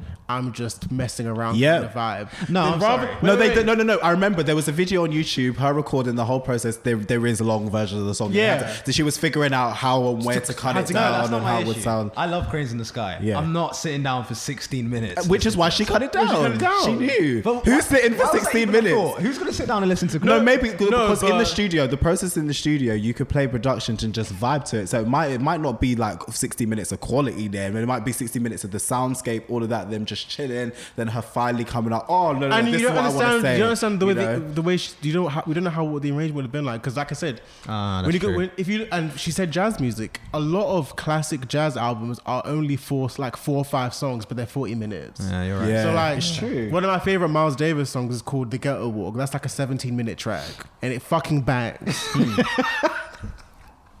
Check it out, guys. Miles Davis, "The Ghetto Walk," fucking bangs. Yeah. But so that could you don't you don't understand like you know there might have been more instrumentation. There might Yeah, maybe there was that's a, ho- true. maybe there was a horn section. Maybe Yeah. there was a classical piano Yeah. solo. Nah, that- that is like true. solos and like real kind of and stuff because like, that's the she, might- proper she might music. have had some like really intricate background vocals. You don't Yeah. know what that sounds like. No. Experimenting I in the was- studio. You people be thinking of literally four minutes of the. No, no, I- yeah, the Yeah. same finish. Yeah, You're That's, that's why I was like, Polished, I'm not, lis- I'm not listening to that. mastered. Yeah. 'Cause I'm like, you, 14 you run minutes. out of, of you run out of Crazy, things this after literally like, four literally minutes. just going on and on. Clearly, but- Yeah. There's only so many times you can sex it away. You can't do it for yeah. 16 minutes. I- Like, oh, why is I mean, you could do it for double that No, the if you want. I tried to sex it away. why is that the one lyric you focused on? I'd see your agenda and it's not happening. it's not happening. I mean, you could do it for double 60 minutes. But um, yeah, so like I just think that she obviously is she when she says does interviews, it's clear that the final product is never. So I think I've now learned my lesson that with the next album, she says it's gonna be like, oh nigga, it's gonna be some some Whitney Houston vibes. Okay, so we're gonna just get something like George Clinton. Do you know what, Solange? We'll leave you to the mastering and the track listing, and we'll just wait for that final product. and That's I, what I we'll feel like a lot of our- I feel like um a lot of artists. Tinashe did that, you know. Yeah, but Tinashe's that's- done that with her different. No, but no, but no, but no, no, no, but let me just. Because she says, then her label, oh, so, oh, no, so, sis, this is what we're doing. No, because night, no, no, no, because. Night Ride was meant to actually be Joyride. So really, but it's the same. It's the same process of like sounds change, business change behind, but whatever. Yeah, like with Solange, I've appreciated that she's an old soul at heart, really and truly. Yeah. So she likes to do those unconventional kind, not unconventional, a- but just older school She's recordings. in an interesting position as well because she can do whatever she wants. Mm-hmm. I love the freedom that she does, and she doesn't care about the restraints. She is signed to Columbia, great, but she doesn't care about the restraints of the business. She's gonna do what the fuck And she she want to kn- do. No, but she does You know? in a way. There's no pressure on her to be like a big seller. Yeah. Yeah, she knows I- her I do think there position. is. Because not of, Solange. No, because of who her sister is, I feel like there is. No, but There's a what? there's a pressure for her to reach a certain level. No, but- no, no, not no, anymore. no, not there anymore. was. I would say there was not- back No, in the day that where she was she's like considered like in her own league. yeah. I feel like she, yeah, she doesn't give a fuck. so, so I'm gonna she say, doesn't give so, a fuck. so this is what I'm gonna say. I've said I've, Anymore. al- I've always said this. I think before a seat at the table, people were always trying to just Compare. Kind basically, the kind of the way like I look, look at Michael and Janet, they're their own separate entities, but they were both Compared. massive stars. Yeah, yeah. Whereas I think for a long time people were going to Yeah, try Janet and put Solange amazing. in that. Solange was never going to be a pop star.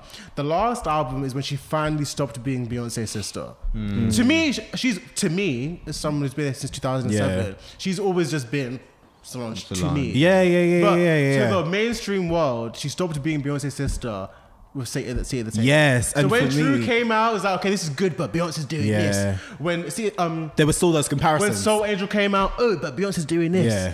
Oh, Destiny's Child doing this. Beyonce's sister, da, da, da, But the, the, last, reviews were the start like last album is when she finally be, when to the world like, oh, Solange is her own. This is what we fucking with now. This is what Solange Yeah. does. Beyonce is here. That's what they Yeah, do. completely different And then sides. Janet had good. that moment too with Control, but the difference Yes. is the difference Yes. is Janet also became a massive pop star. Janet is mm. huge, and people. Do you know what? With But she's Janet's very receipts, different to though, Michael. even with Janet's receipts, though, a lot of people I find, obviously publications, all that, the people that know know, but a lot of people don't actually deep. I did it like a Sunday two years ago. I went through Janet's. Janet is Janet's receipts. phenomenal. Like her, there her was a point stats where she was bigger down. than Michael. Yeah. Yeah, so like, and people in our generation, I feel like don't actually acknowledge or receive that information. A lot of us. Janet was her own Jackson entity. Janet was that girl. Well, still- and she still is. now. Yeah, L- um, people still recite her like Janet is my inspiration. Janet, Janet was that girl. Yeah, yeah. bigger than these But girls. at one point, you know? she too,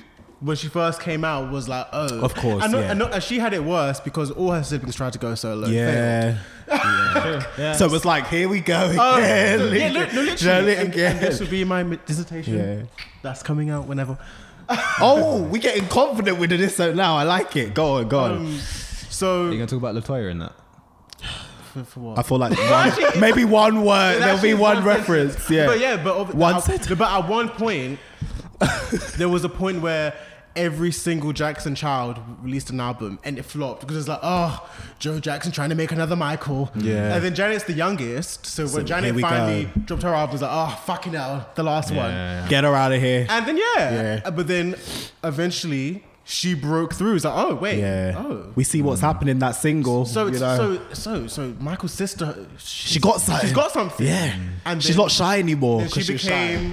Her own thing, and now Yeah. Now Solange has had that too with a seat at the table. Yeah. but the difference is, like I said, Solange is is different, but she's not a pop star. Yeah. Janet became her own thing, but she was also Yeah. a big pop star, Yes. like Michael. Yeah. And- Solange is a niche on the fringes kind of artist, and that's why she does festivals rather than tours the O2 Arena and shit. Definitely. Oh, yeah, Definitely. And museums and Yeah, stuff yeah. like that, and other and stuff. experiences. And I feel like Solange, like this is going to be the oddest probably comparison ever because one of them sells a lot, but one of them don't. But in terms of what freedoms she's able to do now, she reminds me of kind of like Frank Ocean. In terms of that, she's just able to do what the fuck she wants. She realizes her position. She doesn't give a fuck as much. Um, Frank might give more of a fuck. But in terms of their artistic expression and where he don't give a fuck if a And song's an interlude or whatever, them. and what their fans expect of them. Exactly. they're fans. Exactly. So for example, if the way if Taylor if Taylor Swift drops an album and it didn't go to number one, her fans would be crying. it's quiet. But if Solange, so Solange's last album did go number one. This album's going top five. Mm. Top five, No yeah. Mm-hmm. one cares. It's like, oh well, that, that's you know.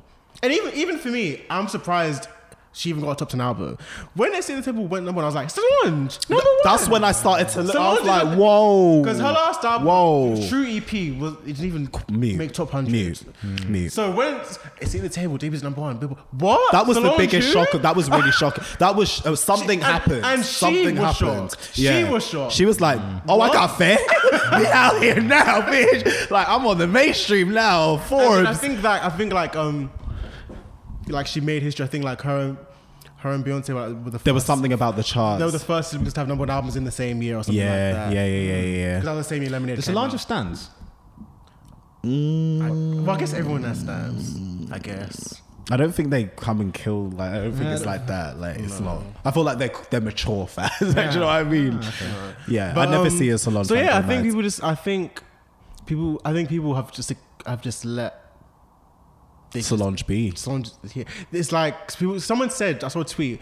Um, why is Solange more successful than Kelly Rowland? And I'm like, it's Oh, different. It's, it's a different dynamic. It's a different dynamic. Stop it. Beyonce Just and Kelly were in the same group. No, but Stop I do- it. I do get some of their Stop points. it. Like, Stop it. whole- Why do we do The whole this? it's taking long for Kelly to release an album, how she promised an album. That's Kelly's fault. But that's, That's Kelly. Kelly's fault. That's Yeah, but that- Kelly that's part of Rowland though, is what I'm right now. A lot of this, when it comes to Kelly Rowland, there definitely is obviously like you know industry stuff and politics. Yeah. And obviously Beyonce's dad managing her for the first couple of years. Oh, that was some yeah, trickery out yeah, there. Him and her and Michelle. That was Yeah. some robbery. Well, out Michelle, no, but Michelle prospered in her lane though. Yeah, in gospel. True. Michelle has a great lane. No, now, but as in like that early. What I'm making no, Michelle's first of- album did very well. No, as in like the management was definitely something to keep in track. But the in my is, opinion, I think it from- affected yeah. Michelle less because Michelle was never going to be a competitor. Yeah. Whereas Kelly and Beyonce were gonna still exist. There was still- in the pop. R and B And Kelly had a single, you know, her belt too. So I think that's different. Yeah. But Kelly is also, and I know this from people I know personally. She's she's known to be lazy. I mean, it, it- and it shows, and it shows. You know, I'm glad she's got them product deals to Yeah, pay for. she's you know, the stuff. No, good. She's got a pretty face. She's a mother. She's got And she's assets known- to yeah. work. You know, Like- she can sell stuff. It's So good. that there's a, there's a, v- a big few reasons why Kelly didn't. Because mm. Kelly and you can see the Because. Kelly could have definitely had her own lane. It wasn't like, oh, Beyonce fans ruined it. No, yeah, no, no, no, no. There were many chances. There were many chances where Kelly could have. Yeah. Kelly could have taken. Yeah, Have you guys seen a video where Kelly said she doesn't know what Excel is? Yeah, been there's a few videos on the real. That's um, privilege. No, but the thing is, official with. Kelly, she had several chances. You know, you could have done it in R and B. You had your Europop breakthrough, Yep. which gave you another market, Yep. which was unexpected. Your Commander, David Guetta, you could have done all that. You failed There again because you were lazy. And then even that's what happened. And even just And that, you I- I took just think- X Factor. I just think. I just. Well, Come on I, now, girl. I have two to say about that. Wait, let's. X Wait, we still Factor on both sides of the pond. This dumb woman, Kelly, I love you, but and I, I'm We waiting need to for, to I, I am waiting for the next album because at this point, people are like, "Oh, Kelly is gonna blow next album." No, that those days are done. it's Those mute. It's, it's very mute. It's been 17 years. She's not gonna blow like that ever again. Yeah. At this point, I just want a good mu- album because she does make good solo music. But Yeah, I will never yeah, think. yeah, I will never good solo think, I will music. never like think. this still slaps. What? Oh, yeah. Oh come on! I mean, come talk a good game. We're talking about the recent stuff. No, no, like this still bangs. That one song. Like I this love that song. though. I love that But yeah, song. talk a good game. That actual song as well. And the album. I love it. And the But, album. um, yeah. This girl had a solo tour booked with the Dream. What did she go and do? The Cancelled X to go do Factor. X Factor. Yeah. Hmm On both sides of the pond. On you both sides of the pond. and didn't promote your album. Yeah. One little medley. No, one little. No, no, no. Listen, listen, listen. No, please, no, an please, album out. please, please, please. No, there's one little medley this girl did. Yeah, down for whatever. No, no, no, no. no, no X Factor US. Oh no, it was quiet there. Yeah. It was so quiet Which there. X Factor US. Yeah, it was mute. It was mute. She had a tour. She was going to tour to took a good game with the dream. It was going to be like 20 dates across the states. I was like, yes, Kelly, you better do a tour. Good, good, you know, for the album. nice collab. Oh, gonna cancel it to do X Factor US, and then you don't even promote the album on the show, and then you got cancelled after the next season. So what did you gain? Yeah. The views weren't even there, like The in the American weren't even Idol and the. Voice space. So I don't know what Americans made her say didn't yes. fuck with X Factor. The X Factor was not it. It was not it in, In America. Americans did not fuck with oh, I always X remember when Factor. Cheryl Cole went over there and they, they kicked her off because they didn't understand her accent. After two, Two days. Get back on that flight, ho. You'll never break over there. You will never break. Anyway, Eden. And and you two reached Aura, you would never break over there either. Eden. Uh, Suggestions. suggestions. Suggestions. Yeah, what, what you've been listening Oh, to. what I've been listening to. Yeah, Oh, sorry, right, suggestions. right. Sorry, guys. Sorry, yeah, what you've been listening to. Cool. So, what I've been listening to, I think I've got three in total. This Uh, is gonna be a long episode. Sorry, guys. nah. Joe Budden. right, but yeah. All right. So the first one is an album by an artist called Sid Sriram. So he How do you is spell that? uh, Sid and then S R I R A M. Okay. So I think he's Canadian. I believe he's Canadian, but he's one of those like old YouTube people that I used to listen to. Um, he is Indian. I want to say Gujarat. No, Punjabi. He might be Punjabi. Hmm. Um, but he makes he makes like the like old R and B type like What's his name again? Sid Sriram. Um, he makes like S old, I D. S. I'll send it to you afterwards. Okay. Um, but he makes like old R and B. Um, oh, what was my point? Uh, like old R and B, Punjabi infused inf- infused music, um, and it's just a really really good project. It's called Entropy. And there's a song on there called "It Isn't True," which I just find is beautiful. His voice is very similar to the Weeknd's, but like more, uh, but better. Essentially, like it's someone who sounds like they've been vocally trained. His mum's a music teacher, um, who teaches like young kids and stuff. So I, I imagine he is quite classically trained You as well. think the Weeknd can sing? I do, but it's just he's better, is what I'm saying. I'm finding that I hear a lot of the Weeknd sounding artists with R and B from Toronto and stuff like that, and like Yeah. Canada. they all well, they're just trying to copy tone. the formula. I really no, but I really do like their tone to songs as well, Mm. like generally. But yeah, go on. But by mimicking other people, you won't become successful, though. True. That's That's, a that's always the case. Speaking Um, to you, Anders. and to certain you know, people that are famous at the moment that make music like thank you next but um Oh. so entropy so entropy is a very very good album um Well, for me it's just like another chill album Sounds that like you can lead fan, but i'm not he released a new single this week. i haven't heard it Haven't heard but it. either. um I did, and I didn't like it once again. so entropy fucking hell right, Eden. I'm shutting up. Sorry. go on. Fuck. Um, so Entropy, really good album. The songs I would suggest on that is "It Isn't True," Six Weeks, Entropy, the title track, and Palm Trees Fleeting. Um, check out his old work as well. He has a song called "Elevate," which is really good, and um, some old project projects which he's taken off of like traditional streaming websites, but you can find them online. Just type in Sid Sriram, so S R I R A M, and you can find his music. and let me know what you think. Oh, "Limitless" is a good song as well, by the way. Next one. So I'm going to talk about this one quite a lot because I'm really impressed and I might say some things that I might want to take back. But Psychodrama by Dave. Honestly, I'm going to be completely He's gonna, honest. he's gonna guess this album. yes, I am. One of the best album. UK albums I've ever heard personally Ever. uh, from rap. Okay. Yeah, from rap. Yeah. Cool. I really fuck with this album. So if you haven't heard this album, it starts with an interview with a therapist, um, with Dave's therapist, and the whole kind of theme of the of the album is talking about mental health. So he talks about how he struggles with um, what's it called? Um, oh, what's it called when you when you, you don't think you're the person that everyone looks up to? Imposter yeah, syndrome. Yeah, imposter syndrome. That's it. So he struggles with imposter syndrome, with depression, stuff like that, and he kind of talks about his roots and how people from the UK interact with um, artists who are grown up and kind of blown from the streets upwards, and um, I just thought it was a really, really well sequenced album. Um, I feel like the way he went through all the different topics was really, really good, and um, it was just really, really well thought out. Uh, if there were songs that I would suggest, I would suggest every single one. I know Sope doesn't like black. You don't have to reach for the microphone, Sope. I've said it for you already. Um, Purple Heart is a really good song as well, and so is um, Leslie. So Leslie's more of a story. It's um, That's probably my favorite song. yeah, Leslie's yeah, really good. The melody, like the chorus, is really good as well, and like the surprise at the end was really good as well. Um, but my favorites on this album, I would say Streatham, Psycho, um, the song with Burna Boy, Location, Disaster, uh, and Leslie. All of them were good, but those are just the ones that I will continuously play. But this is another one of those albums that you would just have to sit down and listen to it in a sequence. It's not one of those albums that you would play random songs from and then try and get the impression of what it's like. You would have to actually sit down and listen to all of it um, to kind of take it in. Um, so if you do get on a song like Black, for example, and you don't like it, just skip it and go to the next yes, one. please skip that song. But no, if you don't like it, but continue throughout the rest of the album. Um, but yeah, really, really good album, really impressive.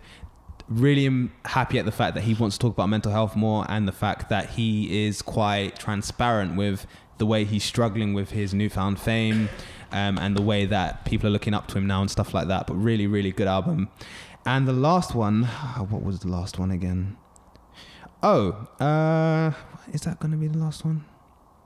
Yeah, okay, Grey Area, Little Simz. Oh, thank God. So I finally got around to it. Really good, really, really good. Um, really impressed by the songs on there. Um, although at the same time, I just expect quality from Little Simz at all times, which is making me realize I didn't include her in the tweet about. You didn't, and I was kind of mad Oh. at that. Not gonna lie. I was just realizing. It's fine though. You we we, we shed like her last week. Or Is this something. indicative of the way pe- people always forget her? How the hell did I do oh, that? She's But I swear we did a tweet about her this week or something. we did like her equally- colors 'cause thing. At the same time, Oh when I my was thinking- God, So she just to give, demolished just to give that some colours.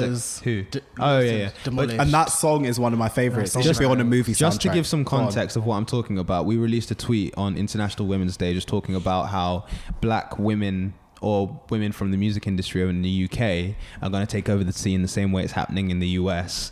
And from the people that we tweeted, it was um, Steph, Stefflon Don, Miss Banks, Miss Banks, uh, L- Lady Leshurr, Leisha. and Trillary, Trillary Banks. Yes, yeah. I know where I made a mistake, but um, yeah, I should have included her. It's fine. Like it's actually fine. Like we did the colors thing this week. I feel like we've spoken about the album last week. Well, I spoke a bit about it, and we're Yeah. gonna speak about it now. We'll still shed light in her. International Women's Day was yesterday. Like she's still I still here, need to give her a proper listen. I've I've heard the album, but Yeah. I haven't like. digested. Dig- the, the album fucking bangs. it really is the good. song with Cleo Sol, and that, here's another thing. yes. You can say that. Here's, here's another thing. Here's another thing. I'm happy that Cleo Sol is back because I just remember being being young and like hearing of Cleo Sol and like um, there was this music channel called oh, I can't remember what they're called. It was like a music version of SBTV. yes. Um, yeah, but I can't yeah. remember what they're called, which is really annoying.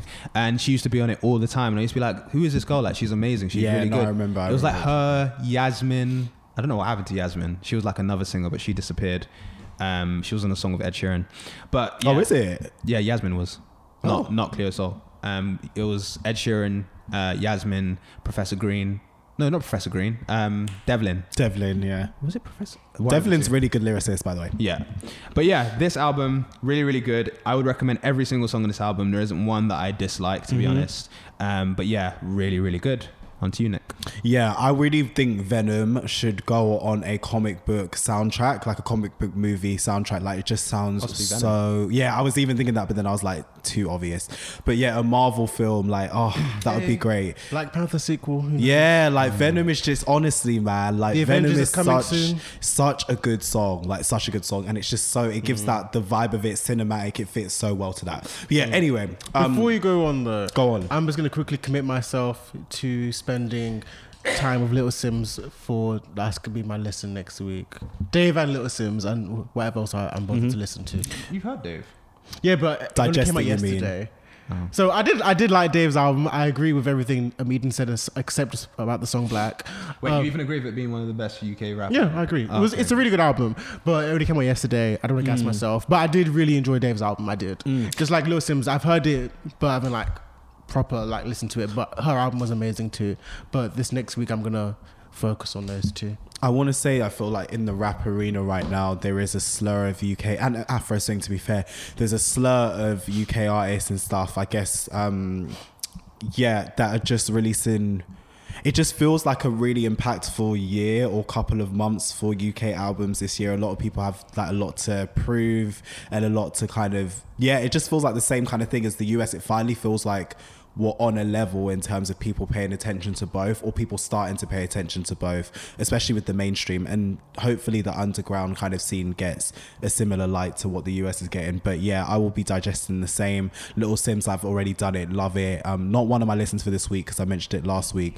But yeah, just to reconfirm, love it. Venom, one of my favorite tracks on the album, really cinematic. Um, Dave, I will get into, he's on my list to digest as well this week. But um, albums that I gave a to this week are sorry, I'm just putting up my words, guys. So um 2 Chainz actually inspired me to go back to Jay-Z's 444. Um, and although I'm not going to give you the whole album, even though it's a really good album by Jay Z, although a lot of people in the industry were kind of giving him slack for it because they didn't like the lessons he was giving, um, I loved the song with um, Damian Marley on it, Bam. Um, I just feel like New York and the Caribbean have this really incestuous relationship in a positive way because It's positive incestuous. just like, not like Them Not Lannister, like- Lannister feelings. Oh my Whoa. god! Like musically, like incestuous in terms of like the music crosses over and all that kind of stuff. That's another And- word you could use, I'm sure. I know it just came to my head because I was thinking about the Michael Jackson documentary and all that kind of stuff. Anyway, um, what? what you the conversation you had about Janet and Michael in the car, I was thinking Ah, about that. okay, okay, so yeah, um, yeah, we'll talk about that later. But yeah, anyway, um, really like they cross over a lot and they collaborate a lot over the years. As you know, or if you don't know, um, hip hop and rap like were created by Caribbeans as well as um, people in America as well. And um, yeah, I just think that the ties when they ever whenever they collaborate, it just feels natural and authentic as well. So, bam, I feel like Damian. Marley, your face is like. Sorry, I'm just yeah. It's fine, it's fine. Um, I feel like Damian Marley really um, adds a lot to the record. I, th- I love that bit at the end that he kind of ties the record in together. I feel like I love the lingo that I got as well. Um, like Susu and all of that kind of stuff. That was words I grew up on hearing. Like, it means you're too fast, you're too inner, all that kind of stuff. Um, so I just love Jay Z's sentiments on the record. It's about kind of getting to the heights of success and having haters and um, just thinking about where you've come from and reflecting. And I think Damian Marley definitely extends the legacy of the Marley imprint, the Marley family. And you can hear a lot of Bob Marley in Damian. And that's one of the things I love, but it doesn't sound like he's trying to replicate a formula. It just, it's a thing with us Caribbeans, it's a thing with us Jamaicans. Like you just, you're just speaking from the heart when you do those kind of genres when you bring that kind of influence to records whenever you do dance or whenever you do even bashment you know however however the passion is conveyed there. Um, but reggae all of that kind of stuff i just feel like we speak from the heart and it's so authentic. And damian just added that authentic touch to the record and it always sounds natural when a new yorker links up with the caribbean. It always does like from the inception of hip-hop and, and rap and stuff it always just sounds wherever the caribbeans are or have had the influence on the culture whether it's here canada or the united states whenever we collaborate and it's um an artist that's genuinely inspired and gone over to the countries which jay-z did um it always sounds natural and authentic. So that that record for me is one of the standouts and always has been. But I went back to it because of Two Chainz album and it just reminded me the parallels of that album. And I just went to 444 and I just went back and listened to that. So love the record. But just on that point of Jamaica and and rap and stuff like that, it's because like rap deviates from Definitely, toasting. Like, yeah. Toasting is originally where rap came Definitely. from. So the reason it works so well is because it comes from our like our vibe of Yeah. like our people. So that definitely makes sense. Definitely. And New York as well. I, I believe it's got a have like a high concentration of Jamaicans as well. yeah, Mm. yeah, yeah, yeah, yeah. So, yeah. Haitians, Jamaicans, all of that. Yeah. Like, um, obviously different cultures, but yeah. yeah, no, no, no, no, no. But like, definitely a lot of Caribbean influence there, even now, like more The- so the, as the- well. The city, Jamaica Queens. Yeah, the, there's influence all over. So yeah, I just love it. It's it didn't sound forced. Jay Z, you know, at this point in his career, it's not going to sound forced.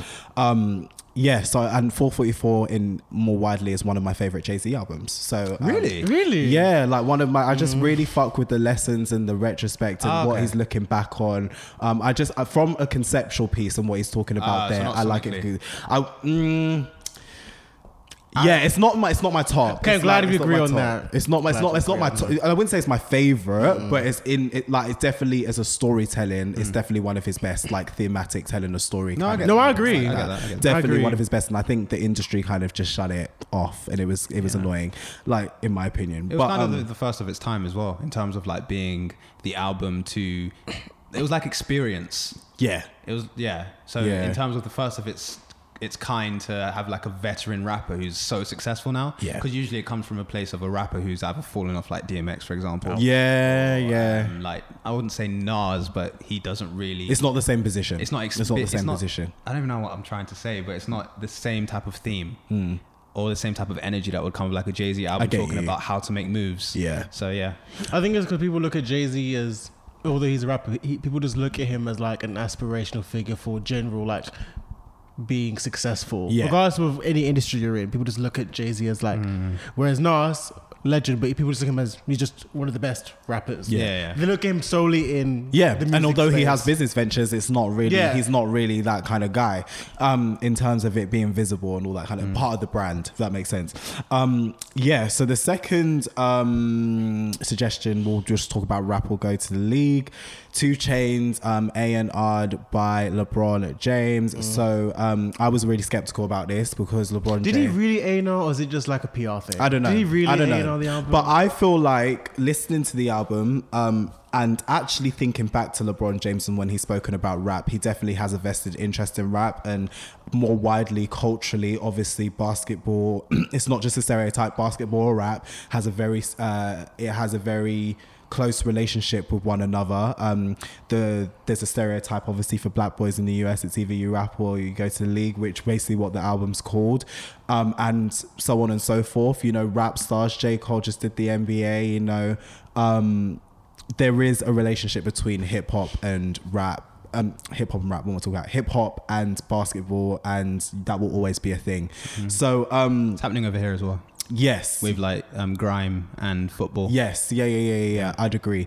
Um, but it's so entrenched in the United States in that context. But yes, Two Chainz came with his album. Rap will go to the league, and I was yeah, I was skeptical. I was like, what is this collaboration? I want to see the strategic side. Let me hear if it sounds any good. Will it sound like Two Chainz, the feature artist? What are we getting from Two Chainz?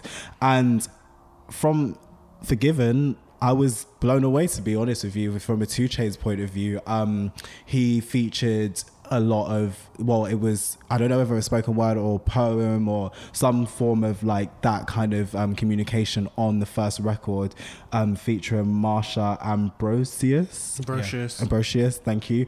Um, and that was amazing for me. Strong opener, strong sentiments, relating back to his childhood, and he's always said he's the hood entrepreneur and all this kind of stuff. And he's he's very intelligent. If you watch his interviews, Two Chainz knows how to keep Two Chainz alive and all of that. And his mom and the influences there. He's always been very transparent in how he grew up and stuff. And there's even a documentary on Netflix that focused on hip hop artists that focus on Two Chainz, and you see his upbringing. So. He's got his IQ is really high, isn't it? Yeah, like Two Chainz is a fucking boss. Like he, you know, he's been in the industry for decades at this point, um, under different aliases and so on and so forth, different collectives, all of that. So yes, this song just gave a bit of context why he's calling it that. Threat to society, fucking phenomenal record to follow. And this is where I really thought, because I was skeptical on the first song, but then when we got to this song, Threat to Society, which is a sample to the truth it's so good to be alive.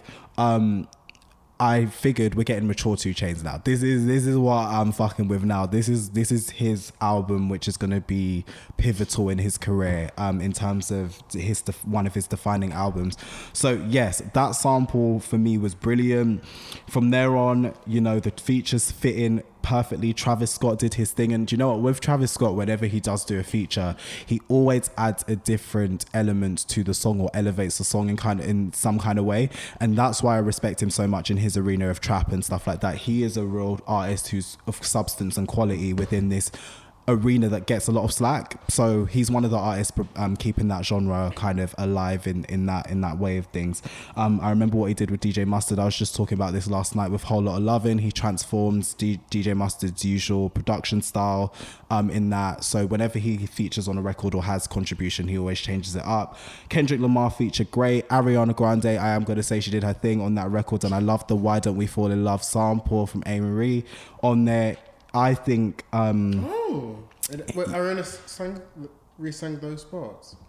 No, no, no. She was on the record, but um, the there's a sample on the song. Yeah, and it wasn't the "Why Don't We Fall in Love," but it's it's a they twisted it up really well. Like it was a really good um sample usage. You know, when it's a sample and it's really lazy, they really did something with it. Um, Young Thugger's on there, of course, does his thing. Ty Dolla Sign did not like that song at all. Can't even lie. Did not like that song. And that's what prompted a tweet with me. He needs to take a break. We need to have a break now. going to prison? Take a break. Run for that. There was rumors he was going to go to prison. Yeah, I forgot That's what, what. no, was I think, that's what it was like a thing. Yeah, he was actually he apparently. what? So he actually cocaine. went to prison? No, but I think or it it was was like, like- announced that he was going to I think prison. he got like indicted. Yeah, some charges. Well, that's the break we hopefully need. no, no, no. Actually, do you know what? No, I denounced that. I denounced that because American prison system. No, we we, we denounced that. But yeah, anyway, um, Ty Dolla Sign to go to jail. Ty Dolla Sign, take a seat. It's fine. We can take a seat. he can join Chris Brown and Drake. You know, because I love you when you do feature on songs. You do usually elevate it as well, which you're, you're great at that. But in this record, I think it's just a sentiment. We need to take a break, you know. And Kendrick Lamar, exactly the same sentiment. She did a great job here, but take this time. 2020, 2021, we can hear a great body of work from the both of you. Take a Well, seat. 2020. Actually, no. Yeah, fine. 2021. Chris Brown still 2020. Drake too, because I no, tweeted that no, as well. Drake we can take 2025. 21. Oh, okay. Well, we, we can exceed that if you want. But um, Drake and Chris Brown, I I don't want to hear anything from you for a good three years. I think Drake will start making K-pop trap music. In, Oh, it's coming. like probably go to Asia 2025. soon. Uh, yeah, but honestly, if you're looking for a mature Two Chainz, if you don't understand who Two Chainz is, if you want a bit of background, listen to this song, um, this song, this album. Rap will go to the league. If LeBron was truly invested, how he like the promotion says he was, which I don't know from this perspective, but if he was, he's a really good. He he knows We're just in the studio a lot. Like saying yeah that slaps like that kind of thing but like but um nah honestly nah if he was no because i know he does have a vested interest and he does tweet his opinions about rap albums stuff like that so if he generally did have a big stake in this well done to you um you may have a side hustle in a&r and you know lebron james is doing a lot right now outside of the basketball arena so i'm very proud of him for what he's doing for black culture for black communities for american black boys lives um, for american black kids lives in general the school initiative all of that. So continue. And if a&r if you want to explore that i'm not going to say no because um you know you're doing you're doing great things. So honestly great collaboration and in the most intriguing collaboration of 2019 yeah really. Um another song i'm going to give you is which one should i do first? Diplo. Okay diplo europa. So this was prompted by a tweet. Someone tweeted who's your favorite edm um, producers? Uh, ashley listener i know you're listening.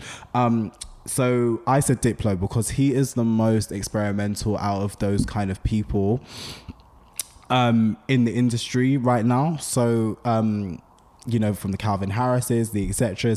I feel like Diplo and Steve Aoki do bits on this shit. So I really feel like he. Um, his collaboration choices, these two are just making faces annoying right now. I'm trying to look down on the phone. Um, yeah, so um, they really um, can you stop shaking your head? You're distracting me. Um, yeah, he released a um six track EP this year. Um, I forgot, I don't know which month, but I just stumbled across it when I was looking um at Express Yourself, which is one of my favorite Diplo records. Um, he features with Octavian, which I'd heard before, New Shapes, but IMDb is on there too. Um, the concept is that he's flown to different countries in Europe and collaborated with big stars or bubbling stars and the underground torrents and movements um, coming up in those countries. So Niska is from France, um, Bizzey and Ramiks are from, hold on, I've got to pull up my other list, but they're from somewhere in Europe, guys. It's coming. Give me one. Just while you're searching, Second. no disrespect, but I actually didn't know that IMDb still made music. Oh, she released the project like a week or two ago. IMDb shit. That's why. No, no, we're not doing that. we're not doing that. Um, but yeah, I Yeah. she still made music. She does. It was a good collaboration. Um, they're Dutch. Sorry, Biz, Busy and um, Dutch, the DJ. Um, yeah, they're both from yeah the Dutch market. Um, France. There's an artist called. Bo- oh, I'm gonna butcher this. Boyaza, he's German, and Soolking from Algeria. So the Europa is the name of the EP. Really good. Diplo is expansive here. He does not sound like EDM. He does not sound like pop. He sounds like the underground torrents. Niska is a huge star in France. So um, I went to his own material as well, and he's a really good artist. Um, even though I don't understand what's being said, but really good artist. Um, sonically and this is the Europa EP. So if you're into underground sounds, if you're into a bit of hip hop mixed with the pop, mixed with the EDM and stuff like that, Diplo is your man, and he releases really quality material. And the last one I'm gonna give you is uh Jay Sean. So Jay Sean is back. Obviously not going to be successful. Um, just because no, just because of the place he's in his, his career. Like it just it, it's, yeah. Like I want him to be. This record is a mainstream. it's like it could be. the way you said it. Yeah. Sorry. No, guys. Uh, Obviously not going to be successful. no, I didn't mean it like that. Jay Sean, if you're listening, I interviewed you. I respect you, okay? But yeah, Jay Sean, um, with you featuring Gucci Mane and Asian Doll. Um, Asian Doll is obviously Gucci Mane's latest signee.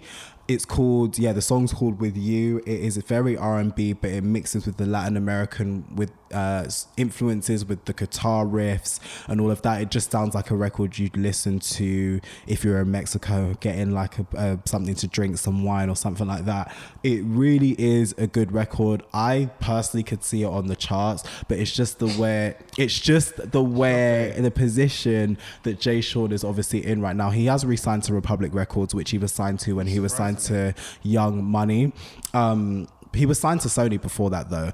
Um, but yeah, Jay Sean had some bangers. Jay Sean still gets record deals. Um, Down was a ironically, banger. Yeah, that's and that surprises me. yeah, ironically, but um, Wait, this did Jay Sean the one who made Ride It? Yeah, Yeah, it was. and I That's a think he sells he sells well in actually, as we were talking earlier, he does still have tours and stuff in Asia, so there's still money to be made. Um, ironically, but um, Well, shout out to him for representing the Asian males. yeah, no, no, no. I feel like he could have done something, and I wish he, I wish the positioning, yeah, I wish the positioning was there for him to Mm. have been a bigger artist because he could have done amazing things for the UK and amazing things for his culture and his Oh, yeah. position in he the had UK. Lil Wayne on a feature on like his first yeah, like, huge song. Yeah, I think he was like, I think in America, he could have, not in America, in the UK.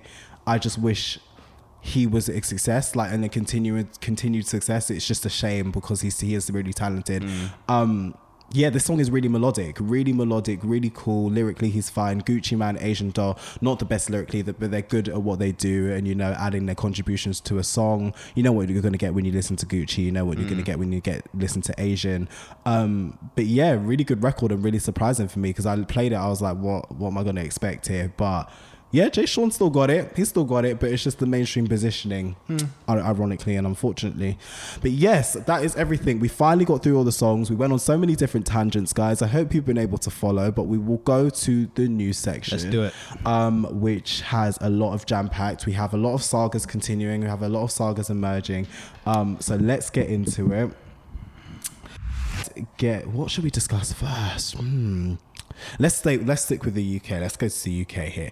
So, um, this week, um, a very prominent star in many different respects, more likely known as an activist right now, but has definitely been involved in music and still is. Um, but Akala um, went on to a show on Channel 4 and discussed knife, gang crime uh, and continued to do what he kind of does, which is um, spew a lot of facts at us and contextual. No, no, no, no, no. I'm, I'm being genuine. This is what he does. He spews a lot of facts to us, contextualizes what's going on, you know, gives explanation to it. What? Just sounded a bit shaky. No, I love a. I I'm love laugh- I'm Akala. laughing at him, not what said, Listen, by. I fucks with Akala. Okay, cool. We fucks with Akala. Anyway, um, yeah, he gave a lot of facts, gave a lot of statistics, gives a lot of opinion, and he has a way with like explaining things which really tend to blow people away and like make them believe everything that's going on and stuff like that. So a lot of people were giving commentary and saying he would give Piers Morgan a run for his money. Don't want him to go on that platform. He would is. never. uh, he is going. He on he, oh, he's. he, he said that. He's doing it. So Piers Morgan said, I swear he at him like yeah, a couple no, Piers back. Morgan quote tweeted the person who said that and said, "I've invited him many times, but he's declined." Oh, we And thank then God he's got Akala, sense. No, but Akala said, um, to be fair to Piers Morgan, he has invited me many times, but I am free next week. Oh my god. So he is eventually going on the show. So we will see him talk to. Well, hopefully he gets a silent record of calling like now. Like I'm, I'm putting that into existence and doesn't go on the show because I will not be watching. Number one and number two, it's a waste of fucking time for black people to go on that platform. It's a waste of time. It's a waste of time. It's a waste of time. Anyway, Akala was on Channel Four, a platform that actually engages and listens with commentary and actually gives a bit of a nuance um, out of all the platforms. Anyway, so. um yeah, this transcended onto the online space. As I said, people were comparing him to Piers Morgan. And there was a lot of commentary on Black Twitter um, in regards to what he said. And it just sparked a debate on whether he actually is revolutionary um, and whether he kind of, it, what he's doing is productive or not. So, um, yeah, there was a conversation on there, blew up. Um, it led to Akala quote tweeting and going back and forth with one user on um, Twitter. I'm not gonna get, I'm not gonna really name anything and like go into it just because you know there has been threats and stuff and abuse left in the DMs and stuff like that. So I'm just leaving it alone. Well, that's what's been stated. Yeah, there was. yeah. So um, uh, I'm gonna leave it. I'm not gonna name names, but we know you know who it is. If you know, if you don't, don't whatever. I just. But I- what are your thoughts on Akala, the Revolutionary, whatever? Like, if you want So to. the reason I originally really wanted to talk about this was because I just think it's important that we stay vigilant of things like this. Mm-hmm. So it's all right for someone to have a disagreement with an artist. The one thing I continuously see in the uh, in the UK scene, in particular, when it comes to music or just opinions in music, is they let their ego get in front of them and they reply to save face. Um, so this what is- do you mean? The celebrity, the celebrity will, will yeah, reply. the celebrity will reply. Um, this is why we won't have a show where there can be a UK Charlemagne or a UK Breakfast Club and stuff like that because people genuinely fear for their lives.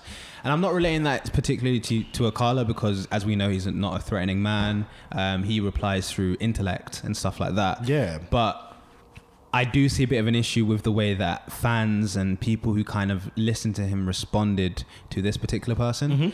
Um, and I just think the way that we critique and interact with media should be respected, and I, I don't feel I don't feel like it was in in that particular instance. Um, and Akala himself apologized, or at least he he seemed like he'd seen the error of his ways, and he'd realized that his ego got in front of him to the point he wanted to reply.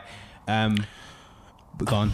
Ah, do you know what? I feel like number one, I feel like it's a proximity issue with that whole thing of celebrities responding because they respond to Charlemagne all the time, literally, and Joe Budden all the time. Maybe not as in high frequency as direct at and stuff like that, but they'll be like the Breakfast Club done, fuck me up. Da, da. K Michelle went on there, like literally. There's examples. People do that. You know, Q from Moesha pulled up. You know, there was threats. You But know, that's, he stood that- up all that's not my stuff. point. So the, the point I was making was that not to find a UK Charlemagne, but anyone can get it. So No, no, no. I get you. No, no, no. Anyone get it? But I'm just saying. In, I feel like a lot of people, like the, even I saw that thought this argument, like celebs respond, da, da, da. but US artists respond as well. Like there is Mm-hmm. at least probably one. We're not looking for it, but at least there's probably one US big artist that responds to criticism. Oh, yeah, Nicki Minaj that and, um, stuff. Warner. Yeah, like ex- yeah, and that led to deference. But my thing is the exchange I saw between the person and Akala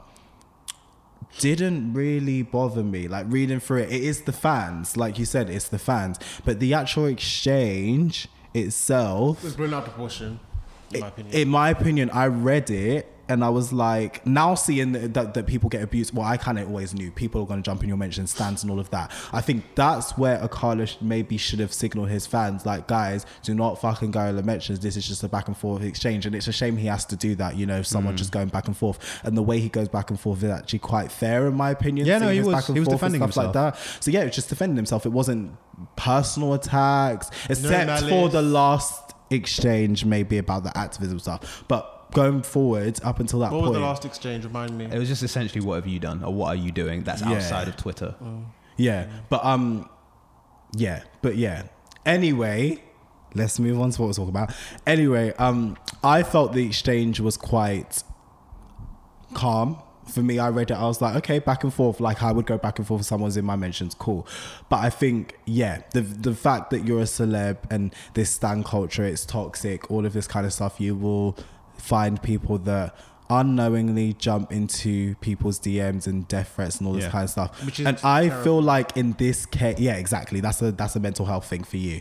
Um, and I feel like the Akala maybe prior didn't know that that would happen. Oh no, I'm not saying he did it. Yeah, maliciously. yeah, yeah. No, no. Whereas some artists actually tailor it to kind of let their fans Nicki do the Minaj. dirty work and basically say it without saying it. Do Yeah. the, quote like do that kind of stuff. And it is a thing of like quote tweet culture like Wano actually was talking about this where she recognizes where people are. And I've spoken about it where people I know when you're quoting my tweet to signal people to come to my mentions not trying to come with a like um an intellectual back and forth. That's where I'm muting you. You might get blocked or I'm jumping right in the DMs and it's never the same energy when we're in the DMs it's never the same energy when someone critiques or something like that and it's like it's not even a normal critique but you can tell they're trying to do the bravado they're trying to get there you know their people there to go in your mentions whenever you jump in the DMs it's Oh, this is what I actually meant. Nick's out here on No, but I'm just saying. Nick's even out these- here in these Twitter No, not even like this. Even this. No, not even like this. Even some of these stand accounts. Even some of this is when you go to their individual DMs, it's quiet. Or Is that what you do? Or it's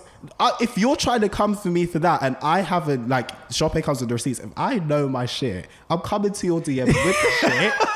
You can take it or leave it. If you're coming with too petty a shit, then I'm blocking you or muting you. But if I feel like, you know, I'm just gonna just let throw that thing in your DM just so you know, I know the facts, you know. Hmm. I, I do that and then it's always like a nicer exchange. You know, being realistic, it's always a nicer exchange. I'm not trying to be talk crud.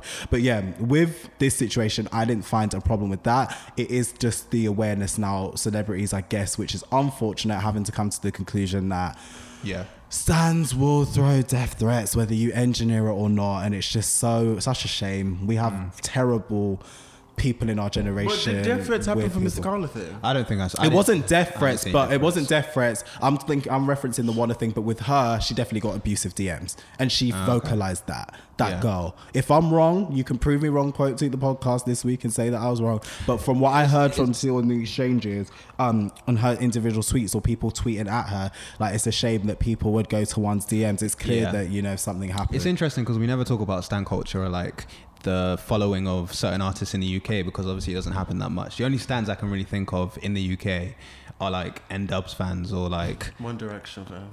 okay, but uh, I, okay. Well, they- yeah, One Direction Yeah, fans yeah, are yeah, I crazy guess as so, well. I guess so. like, You're right, They, actually, they're being yeah. crazy. and even little, actually, you're right. Little Mix. Little Mix, yeah, One Direction. Yeah, you're right, It actually, definitely got right, you're right. stands. Little Mix definitely Um, got. I But yeah. think what, I think what you're saying is because obviously One Direction are like a worldwide. Yeah, that's what I'm. Little yeah. Mix somewhat are worldwide. and Yeah. pop, like kind of yeah, but pop. uh, just to think about the responsibility that artists have and stuff like that when it comes to replying to certain things, because although I don't believe the intent was there, and um, I did say to the person like it was the way that you worded it, there is like a bit of a response that wasn't necessary from um, the people who don't even interact with her, like the the let's say Akala stands or people who just believe what she's saying. Like the main issue I had with that situation was the fact the black woman was talking about her experience with something to do with black people, and then there were people who weren't black that were flocking to her mentions, Yeah, telling get the her fuck out the she was wrong. B. That was my main issue. this is a black issue we're talking about here. but yeah, Shut that's up. all. That's all I wanted to say on it. Let's go to the next topic. Sope, any thoughts? No. Moving on from a Oh, actually, I have one thing. go on, go on, go on. I I just will say this and just leave it at that. Um, I don't think Akala ever called himself revolutionary. That is something that is imposed onto him by other people, and I don't think we should critique people or just for so all these facts that he spews out. Like, yes, they may not be new to you or to certain other people, but to a lot of people, and obviously with the reach he has, they would be. So, and that's the thing about you know that our favorite term, echo chambers. So it's just to people like us, we hear these things all the time, and it may be kind of like just generic for some somebody to say these things, but the UK is a big place. Like he, he there may be, you know, and I always say my favorite these these names. You know, Kathy in in Kiel or you know Brian. Oh, I was like, who the fuck is he talking I'm about? just, you know what I mean? Just You know, Brian may not know these things. so, so, like, I don't think we should shame people, shame artists Hmm. for speaking these things. But and like, like I said, Alcazar called himself re- re- revolutionary, and I think that goes for any black artist that is woke and conscious. We've got to stop imposing that on. People say that about um, flipping Kendrick Lamar and Solange and anyone that just is vocal about race issues. Like, there's a difference. It's like he's knowledgeable and he's sharing his knowledge. That is it. That's where it ends. And I do know that Akala does do work in the community, so I guess Yeah. in some ways you can call him an activist, but he's not. He- I- yeah, he's He's not really out here propelling himself to be like some fucking Black Panther or fucking Malcolm X or whatever. what? It's- Sorry, you said Black Panther. I just thought the movie. Sorry. Oh no, we meant the Black Panther Party. Um, yeah, that's what I have to say on it. Really, um, I do think obviously the Twitter exchange was just a misunderstanding. Um, I do follow the girl; she's great and a big Mm. supporter of me. She knows that. Um, No, us. she's great. Of No, us, she of is. Us. of, uh, Okay, we're back with Robert Kelly. R. Kelly, who why do we say Robert Kelly? Like, I don't know, I just- I just yeah, like I to- know you do that a lot. It's like yeah, I just like to. I don't know. I just- little spin. yeah, Okay. I- yeah. R. so- Kells. Kels, Kelster. Anyway, um, he's back, and yeah, during his free time because he's in jail for a separate charge, uh, charge of um, failing to pay child tax, child support. Yeah, that's it. Um, he so he aggressively denied abuse allegations in an interview with Gayle King on CBS this morning, not to be mistaken for any other black news anchor like Not some Robin other people did. Robin Roberts, not Robin Roberts. Anyway. So, Gayle King, prominent journalist, very good at what she does, proved it in this interview, faced R. Kelly. And um, in the interview, she, you know, was very journalistic like, was asking those questions that we want to know, um, framing the narrative. And um, yeah, Kelly didn't like it, of course. And he proceeded to deny. Um, deny his say he denied allegations He kind of just skirted over. or skirted yeah t- skirted over it and kind of said um, whether they're old rumors new rumors future rumors not true I beat my Um, case. yeah i beat my case kind of made the case that if um, a law case is kind of overturned we have no right to kind of talk about it disseminate it discuss it even with you know new evidence old evidence all of that kind of stuff coming to light and yeah he, th- this this this created a moment he stood up. It was a very there was a part in the interview, a portion around the two minutes and thirty seconds I want to say that I watched, um, where he stood up. It was tense. I didn't know whether he was going to go for Gayle, um, for King or not, um, but it was it was very tense. And he stood up. He cried. He yelled. He took a break. You know, got his PR people to get him together. Came back. Still cried some more, and it was it was an interview that was very tense and it Did you watch the whole hour and a half? I didn't watch the whole hour and a half. I watched a 10 minute snippet um, that was on the CBS website. And um, yeah I do intend to watch the hour and a half as well as the Michael Jackson documentary in full but I just have not had time this week. But um, from what had happened in the most tense parts of those interviews that were obviously cascaded in that that that 10 minute clip that I watched yeah, R. Kelly is doing a lot. Uh, journalist and um, friend of obviously Elijah EVA Annie have to shed light on her. She spoke to a behavioral specialist who Oh, I saw that piece. disse- amazing piece. She disseminated the um, interview and what R. Kelly's behavior was displaying. It hints at obviously him deflecting, lying, obviously all of that. And she did actually hint that he might be a sociopath at this stage. Is that really a hint? I think after that documentary, I think you can definitely say sociopath. Yeah, well, she said If- it's, it's, it's, anyone who watched possible. all three parts of that documentary, he's he's a I mean, sociopath. yeah, um, yeah. EVA shout out to that. That is the most creative journalism I've ever seen. But in terms of the reaction on social media, I just want to call out before these two go shopping Eden that um, I just find it really trash that um, people were making jokes of it. Yeah.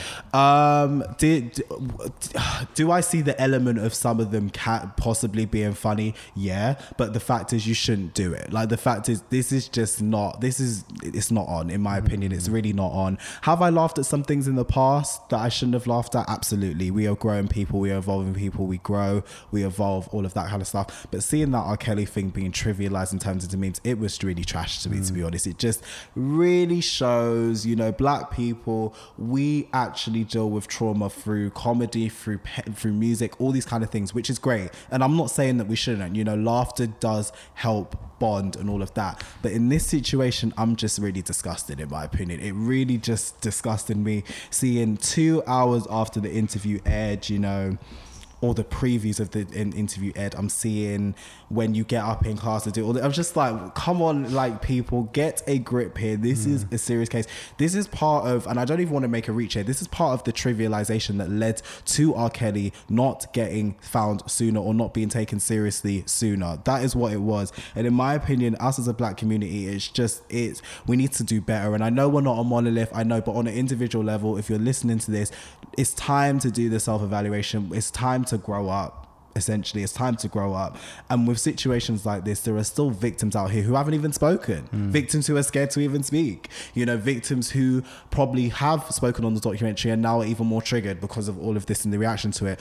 The memeing of this is just, it's just it's just incredible to me how you can watch a documentary you condemn the guy, you feel serious about him. This interview comes out, and suddenly we are doing kiki kiki laugh laugh laugh. Like, nah, that's not on for me. Into I have laughed at things in the past that I should have laughed at. I'm gonna be an authentic character, but in this space, 2019, the place mentally I'm at, may may I change my mindset in the future? We're all human, may change, but in this space that I'm at right now.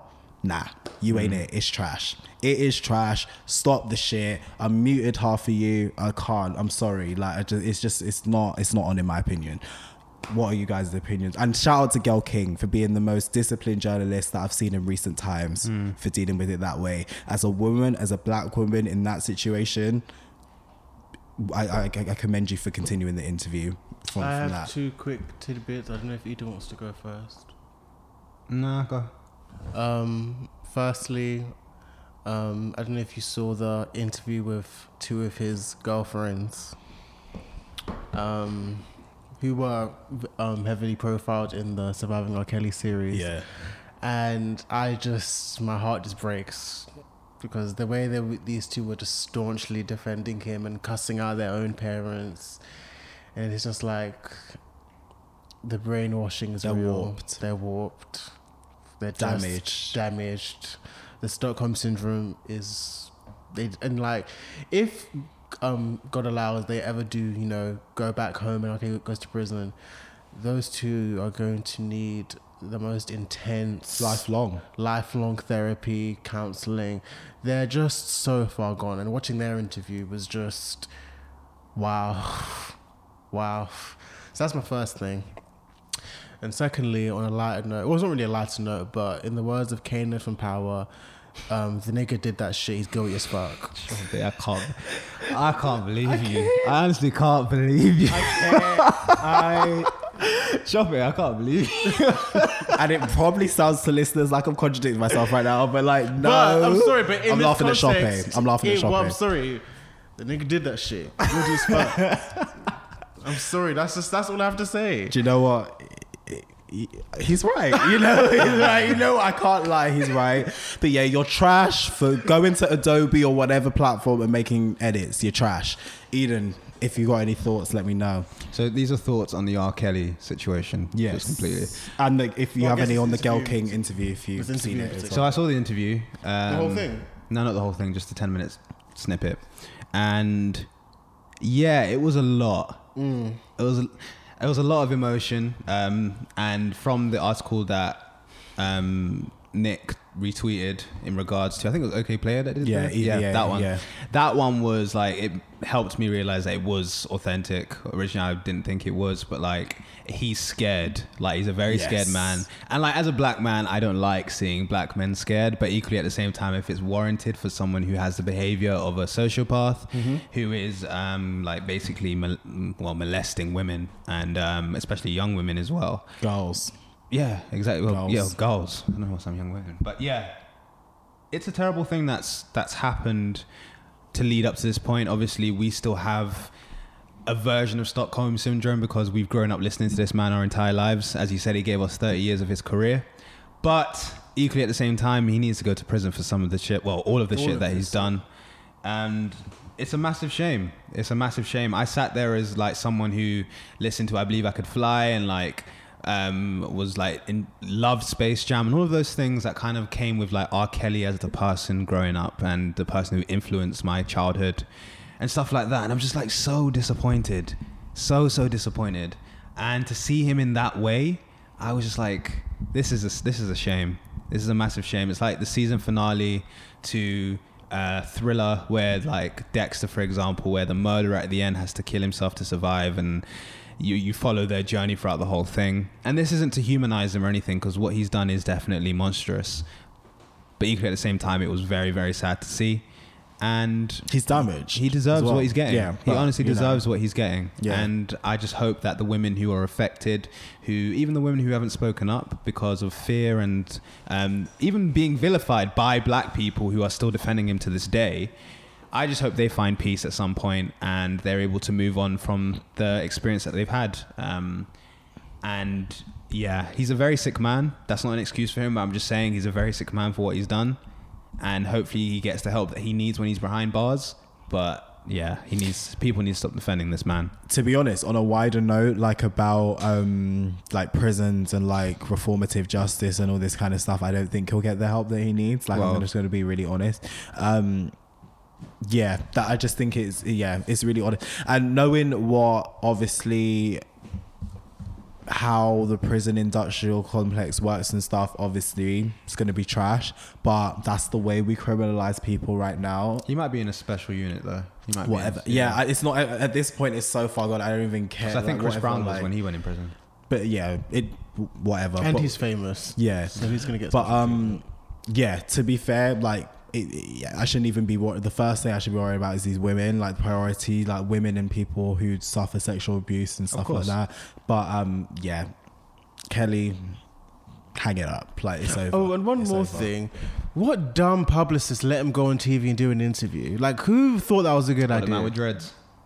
Who, him? Oh yeah, yeah, Like, yeah. I, when, the, before I even watched the clip, I just saw on Twitter R. Kelly interview. Like, why the hell is he doing interviews? Who thought that was a good. That's idea? not smart. Open cases. Like who? Like who actually smart. thought? Yes, let's put R. Kelly on television. Mm-hmm. And the thing is, the jury. Who thought The that thing was is, a good the thing is, a jury who hasn't even been put away, like before they go, like they, you know, when they're secluded and stuff. So they've seen this. So you know, it's it's over. It's over. At this point, it's over. Like I mean, I'm glad. I'm glad he did go on because it further like incriminated him. Like he said some wild things. Mhm. It's over. Like he was like saying like I didn't steal them, they came to me or some shit like. It's over. But let's, let's move on because we're running out of time. So Yeah, we've gone over time, actually. Let's move on to yeah. whew, this week's been really bad.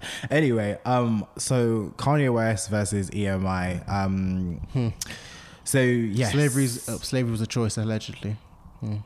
EVA again tweeted that. so, um, yeah, 2000, 2019, this year, crazy for Kanye West, um, because he has has a lawsuit against his publisher EMI. So he's yeah, he's basically wants to be free, because if you look into his documentation, into his contract, his original contract, you will um, see that basically he's never allowed to retire.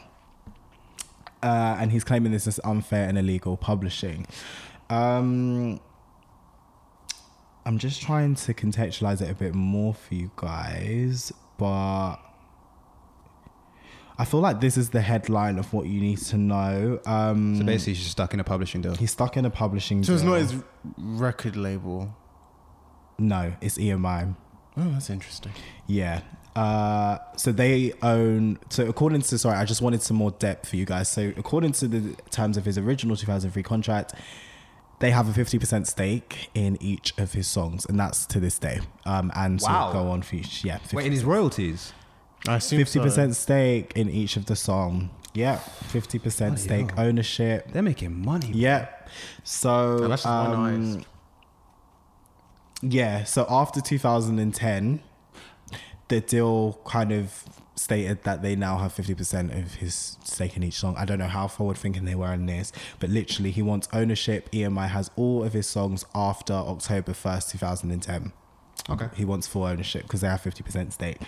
Um, he wants four years, the last four years worth of money that EMI made from the post October 2010 portion of his catalogue. He wants EMI, EMI to pay for his lawyers, who in past cases have each had an average rate of over £1,000 per hour. Ouch. Um, Excuse me. yeah, lawyers are expensive. That's how you get money. Lawyers are making bang. Wait, a thousand pounds an hour. Yeah. I, I know what profession I'm going into. So Kanye is complaining that his 2003 contract was extended numerous times over the years, increasing the amount of songs he owes EMI. Um, and making the term of the deal essentially indefinite since he can't keep up with the ever increasing demands. Uh, the original contract required him to write at least three full new compositions a year, a number that went up to six in one of the renewals. Um, It just sounds like a slave trap. It sounds like a slave deal. Sorry, that's really all it sounds like. Like he's stuck in uh, like a publishing kind of um, jail right now, and um, he's trying to get out of it as soon as possible. Yep. So EMI are Slavery moving- was a choice. They're moving the case to federal courts. Um, they want to disarm Yeezy's primary argument, which remember involves a California law, not a federal one. So apparently, the claims that he's making legally are based on state law, California, Ah, okay. not actual federal law, which is why they want the case re- um, Thrown out. thrown out. But basically, Americans have so many loopholes to get out of. they do. Yeah. But so many loopholes. because it doesn't it does it's unclear where it's going to go because obviously the contract was signed in the state of California it was signed in California so Ah, okay. obviously um there's a bit of there's a bit of loopholes here um but yeah basically oh, I think retirement is i- i- exaggeration basically but what we mean is the ever changing demands of the deal three Ah, okay. compositions a year all this kind of stuff so basically there's impossible demands or impossible to the human um demands in that contract and he wants out so what do you guys think of this kanye west ordeal um and what do you think of like the wider sentiments that it kind of I- space well- in the industry Can I just go just quickly, just Go for say it. this quickly? Um, so I think in this situation, I would be really intrigued because I know Kanye is backed by Kris Jenner now. I would, I'm really interested, and this is just like a really wild theory. But let's just say, for example, Kanye West said this really outlandish thing about black people, like slavery being this a choice. And um, Kris Jenner is really good at creating media storms the greatest PR in the world. and like making you forget about a certain type of event that's happened. This is just like a wild theory, but imagine if they've they've recreated a situation where Kanye had karma already. Mm. And therefore, he doesn't need to be cancelled anymore. Uh, I mean, Mm. it's not far-fetched Mm. it's not like that's far-fetched that's what it feels like because this is coming out of nowhere. Like Kanye's been around for years, like Mm-hmm. and and this is this information is like coming out right now, and he seems to be in the losing seat. It's like he just found out or something. yeah, and the the fact it's so widely published and everyone's saying exactly the same thing Mm. makes me think that Kris is behind this mm. personally. But that's just like a wild conspiracy thing. And the thing is, I wouldn't even say I, that's not far fetched because outside of even just the black people thing, like this is an issue that would pertain to anyone in the music industry that is having issues with contracts and you know autonomy and stuff like that. So like. a- A lot of people could rally behind him and rally behind this cause outside of mm. the black sphere because you know, this was a similar thing. This thing happened to Prince in the nineties. You know, when he stopped using his name and had the unpronounceable symbol, and he had slave across his Yeah. forehead, and and all that. And for the rest of his life, he was very anti-label, even though he remained signed to Warner. Warner anti-label yeah He was very much like anti the system, and he was like very pro independent, um, being independent artists Mm-hmm. and stuff like that. And even now, like he don't fuck with the internet. You can't find his, find his music on You can now. On Tidal, yes. Yeah. But uh, like Spotify, Apple, and even YouTube. Some It's of it, quiet. Some of it. yeah. Well, because it's because it's a state on leeches. Yeah. But um, yeah. So I, I I I thought that was a good point that Eden brought up, and I do think it's it, it could it's, it's a great plan if it's if it's true because it is working. Because Hmm. I've seen a lot of artists and record label execs, even just regular people I follow, like, nah, artists should be allowed to retire when they. So like, you know, this may be the work of Kris Jenner. Because you know that saying, the devil works hard, but Kris Jenner works harder. And she is the greatest PR woman in the world. Like. Yep. I do feel she's like amazing at her job. Yeah, I do feel like it could be a Christian thing. The only thing, it's a plausible theory. The only thing is, I don't feel like she knows the music business like that. I don't feel like she knows it like that. But it's a plausible No, but. I don't think she needs to know music to do this though. She has a team behind her as well. True, but I still, I still think while it is a nice theory to entertain, I don't feel like it's that No, what I'm saying, but from a PR angle though, because the, her her job is just to kind of um, Orchestrate the narrative. orchestrate the narrative, and orchestrate news. Mm-hmm. She doesn't necessarily need to have an in-depth knowledge of the industry to do that. she can take the base facts that oh, contracts not working. Oh, we can push this out. And the True. Kardashians are a billion dollar like Industry. industry now. Yeah, true, So- but they're on that side. That's my thing. They're on their entertainment side, like And also, side. It's entertainment and music, really. If you Pardon? think about I it. know- But they're not music. They don't have to sign contracts in music. In terms of that, except for the show, which has we to sign like samples. far of- they're not that- music artists. also- they're not music no, no, artists. they're not- that's not what I'm saying. So I'm not saying they're music artists, but I'm saying that they do have influence in music. But that doesn't mean co- like contracts in, in terms of influencer contracts. Fair enough. Like okay, No, but they they- might have they- to they're in influence like proximity- Wait, wait, wait, what do you think I'm saying? Because I'm No, I don't think you're saying. I think for Kris Jenner, what I'm saying is that for Kris Jenner to orchestrate this, I feel like a small amount of industry knowledge would need to have happened. Knowledge that do I necessarily think that she wants to wrap up for a Kanye West? I don't know. She can That's easily my kind of thing. It's not really no, hard she to get, it's not hard. It's not hard. But I'm just saying it's a theory which could be plausible. But in my opinion, why I think it's not plausible is because I just think she's more invested in her girls and the Kylies and stuff. no, like but that. the thing, her girls are in close proximity to the music industry. Great. Two- No, no, no, Two of her I'm not- daughters I'm not- are dating rappers. I'm saying no, no, I'm saying it is a plausible theory. Could definitely be a thing, but in my opinion, it's not. I just don't think. and she- it doesn't but it's a require. plausible Uh, it doesn't. Obviously, this this is obviously conspiracy. But I'm saying if this was to be true, Kris Jenner wouldn't need like the most in depth knowledge because even I wasn't saying in depth. even layman people can just see like okay contract can't get out. Anyone can just kind of two and two. put two and two together, and Yeah. you can kind of work something out from that. Fair enough, but yeah, with um the reason why I don't think it is either is because he's actually suing Roc-A-Fella, Def Jam, all of that as well, which was last Well, month. they're under EMI, so it was so- reported. It was reported as well, and I think the ties with Jay Z there and the personal relationship, I just think are an area where he. I would like to think he probably wouldn't go to, but um, in terms of the deal and what I think about it, it's just a testament to what we're finding out right now with new artists signing deals, old artists signing deals. Hmm. um, a lot of people in the industry don't know the business side. We linked at this conversation a few weeks ago, um, and Remy Ma linked it on State of the Culture. She continues to, and I love her insight in that respect because she actually teaches a lot. And Okay. Joe Budden actually threw tears over some situation which was similar to this this week. Oh, really? Um, on State of the Culture, yeah, he was really upset. He's passionate about like the behind the scenes, and that's why he kind of like speaks of it as mm, well. So he mm. he threw real tears, like he was mm. proper like upset, Upset. about Yeah. this. Um, and yeah, I just think it's a testament to the fact that we need to think, especially in this 360 market, we need to really think about what we're signing into as artists. You know, we've got trap artists out here who just come straight from school, some not school, and really don't know.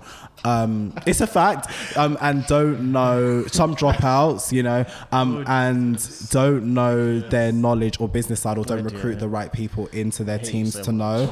And Kanye West in the 2003, when he originally signed that deal, obviously, clearly, he probably didn't know the knowledge. You know, just came from Chicago, all this kind of um, this blow up success, and a lot of people don't take time from the noise, which the noise being your hype, to look at the business side. They just think, oh yeah, man, you're gonna sign that deal for me. It's But good, the, but it's the reason why this is confusing though, because Kanye has been here almost 20 years now, and I imagine his contracts, you know, gets renewed and Yeah.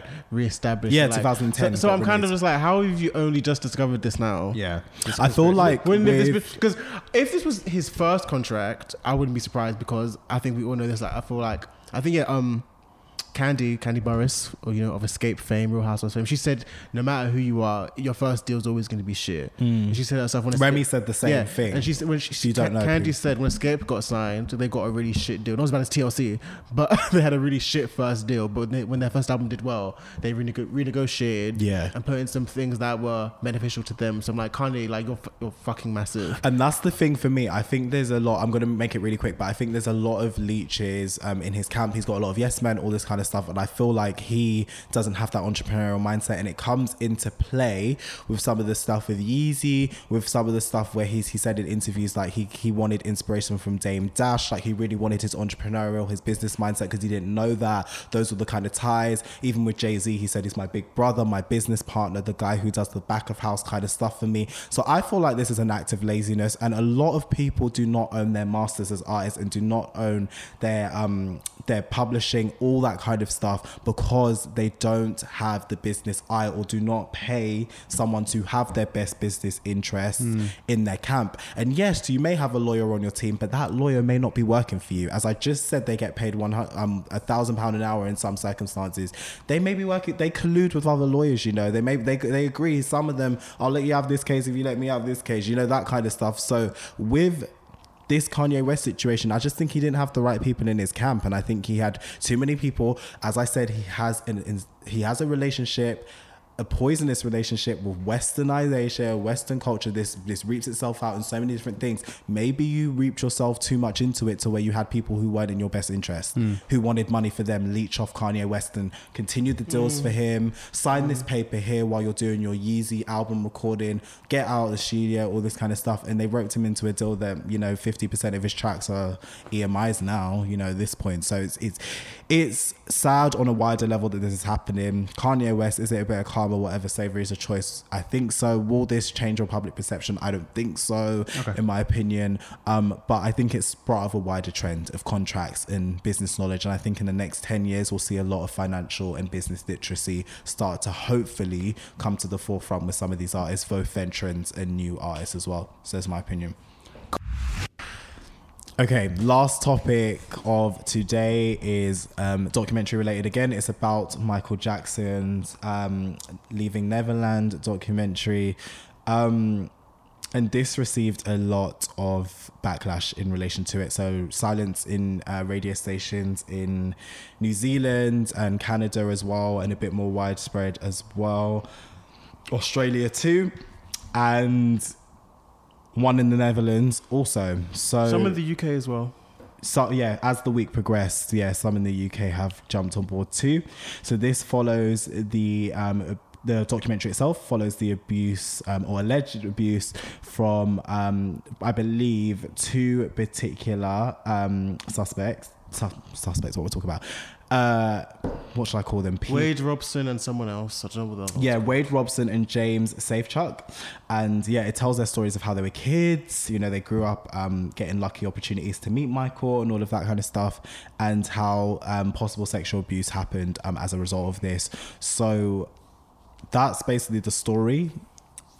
And there's been a wider conversation of whether it's time to cancel Michael Jackson. Yes, a wider conversation of yes and no, a wider conversation if is he is is he is he not. What are you guys' thoughts on the documentary? I watched half, um, still yet to watch the other half. But um, what do you guys think about the situation, Michael Jackson? Okay, so I haven't watched the documentary, so I'm not really in a in a, in a particular place to really comment heavily. I'll just leave it. I'll just say this that I don't know for the James person, but I'll just say this isn't even me coming from like a being a big fan of Michael or trying to defend him or whatever. I'm just saying that Wade, your story I'm a bit concerned at because you've been known to flip flop your stance on the matter for the last 20 or so years. The other guy, I don't know what your story was, and if it happened to you, I'm very sorry to hear that. That's terrible. And um, yeah, that's that. But also, a quick question for both of you, really. If um, we, I don't see what the purpose of all this is because he's dead? Like I understand, obviously, you know, it relates to a bigger conversation regarding you know sexual abuse and molestation and other things pertaining to that. But we already have a lot of people being lit up for that who are alive and living, like Bill Cosby, R. Kelly, Harvey Weinstein. Um, the guy, what's the House of Cards one called again? Kevin Spacey. So my question to both of you, you can answer quickly, is what would, what do you think the purpose of doing this to Michael Jackson now that he's dead? What's the, the purpose? Okay, since this is still alleged and it's something that can't be proved, proven in court, let's say for a fact it was true. I'm not saying it's a lie, but let's say for a fact it's 100% true and, um, uh, and Michael Jackson was found guilty of it. If this is the case, the reason I think it would be brought up is because there are some victims who felt like their voice couldn't be heard because of his fame overshadowing it. And at the same time, they felt like they were um, there was an injustice that came to their voices. So that would be the reason for bringing it up. If we look Yeah, at the other fair. side, which is commonly used for one of the let's say victims, um, for example, then it's a chance at throwing dirt on Michael Jackson's name. Um, and I'm not saying that's the case. This is just me just doing both sides, playing devil's advocate, because I don't have an opinion. I haven't seen the documentary. Um, but I do. I have read threads and I have read articles on this particular person who's continuously interacted with Michael Jackson. Um, I feel like um, in the United States, it's not illegal to um, slander or basically bring up information about someone who's passed. So, and Michael Jackson throughout his career, he's faced these allegations, but he's always beaten the cases. So, I feel like it's an opportunity because I, I do think there is a conspiracy when it comes to Michael Jackson in the way that he was this massive pop, like black pop force in the United States and around the world, and everyone loved Michael Jackson. He was so influential, and he spoke about um, injustice to the black community in particular, and even to like working class people as well. And, um, And third world countries. and third world countries, yeah, and to climate change, all of these things that were basically anti-establishment. um, and I do think there is a conspiracy about his death and stuff like that. Um, so if that if we're going from that angle, then it's another attempt to throw dirt on his name, his legacy, and what he stood for. Although I don't think it will affect it in that way, um, which can work against and for victims um, who genuinely, yeah, who went through the stuff that they're talking about. But let me watch the let me watch the documentary first. Um, let me actually view these people saying these things, and let me interact with this space because it is a completely new space um, for someone who has passed recently and um, acquitted of all of his cases. Although counter argument, R. Kelly won some of his cases as well, so it's a tough one. It's a very tough one. Um, to answer your question, I think it's an agenda. Um, I do. I'm not saying that I don't believe the stories or not, like or whatever. I still need to finish it, but I definitely think the timing of it is definitely an agenda, like to fit in with the amount of documentaries coming on right now. and I get that, but, but why things. Michael Jackson when he's dead? because there's an agenda. Like there still is an agenda with Michael. I feel like, and you know, they didn't really catch him when he was it. Like catch him for some of the people that wanted to do it when he was um alive. So. I think yeah, there's always been a kind of industry versus Michael kind of aspect. Not in complete, not incomplete, not incomplete. But Michael has this is completely unrelated, but it just kind of fits the narrative like against like the recording industries. Like he publicly went against Sony and all that kind of stuff. 2001, Oh, yeah, I believe. that- oh, yeah, that yeah, he always had. They don't really care about us. Like he's very, he's still vocal. Like him and Prince that. were definitely at the height of their careers and vocally present in that space. So Michael did rub a lot of people around the wrong way. Like, um, I do think there's an agenda. Um, I'm not gonna say that.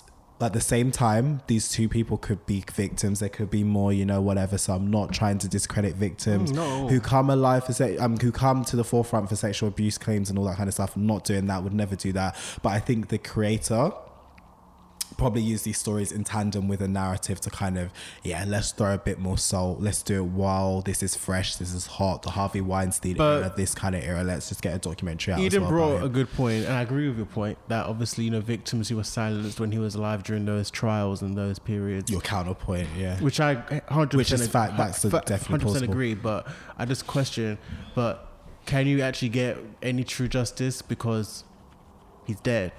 Yeah, uh, So like, yeah, okay, fine. You're gonna um take him off streaming platforms. You're not gonna play him on the radio, but that's not. Does I- it I- really? Does it really give you closure? So it he- gives them a voice, though, I guess. But he's dead, but his image isn't, and I think that's what they're trying to destroy.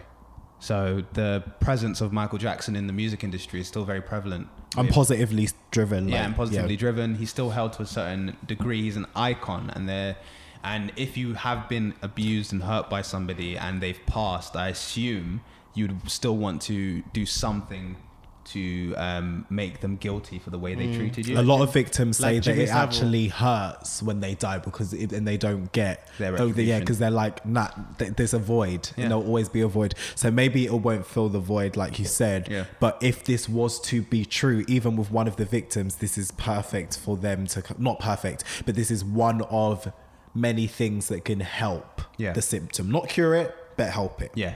Well, I guess it's, I guess this is the Jimmy Savile effect. almost yeah So we'll just have to wait and see what happens with the case, to be honest. But then he's dead. Is there a so- case? Not the case, sorry. The um the documentary and see what people and how they're interacting with it. yeah Um, but yeah, guys, I'm just gonna wrap up the episode there, just before we go on a tangent again. Um, so this is episode th- four, episode four of Don't Alert the Stans. You are here today with your host Eads McKenzie. Nick Terrell And Chopin. Brilliant. Enjoy the rest of your week, guys.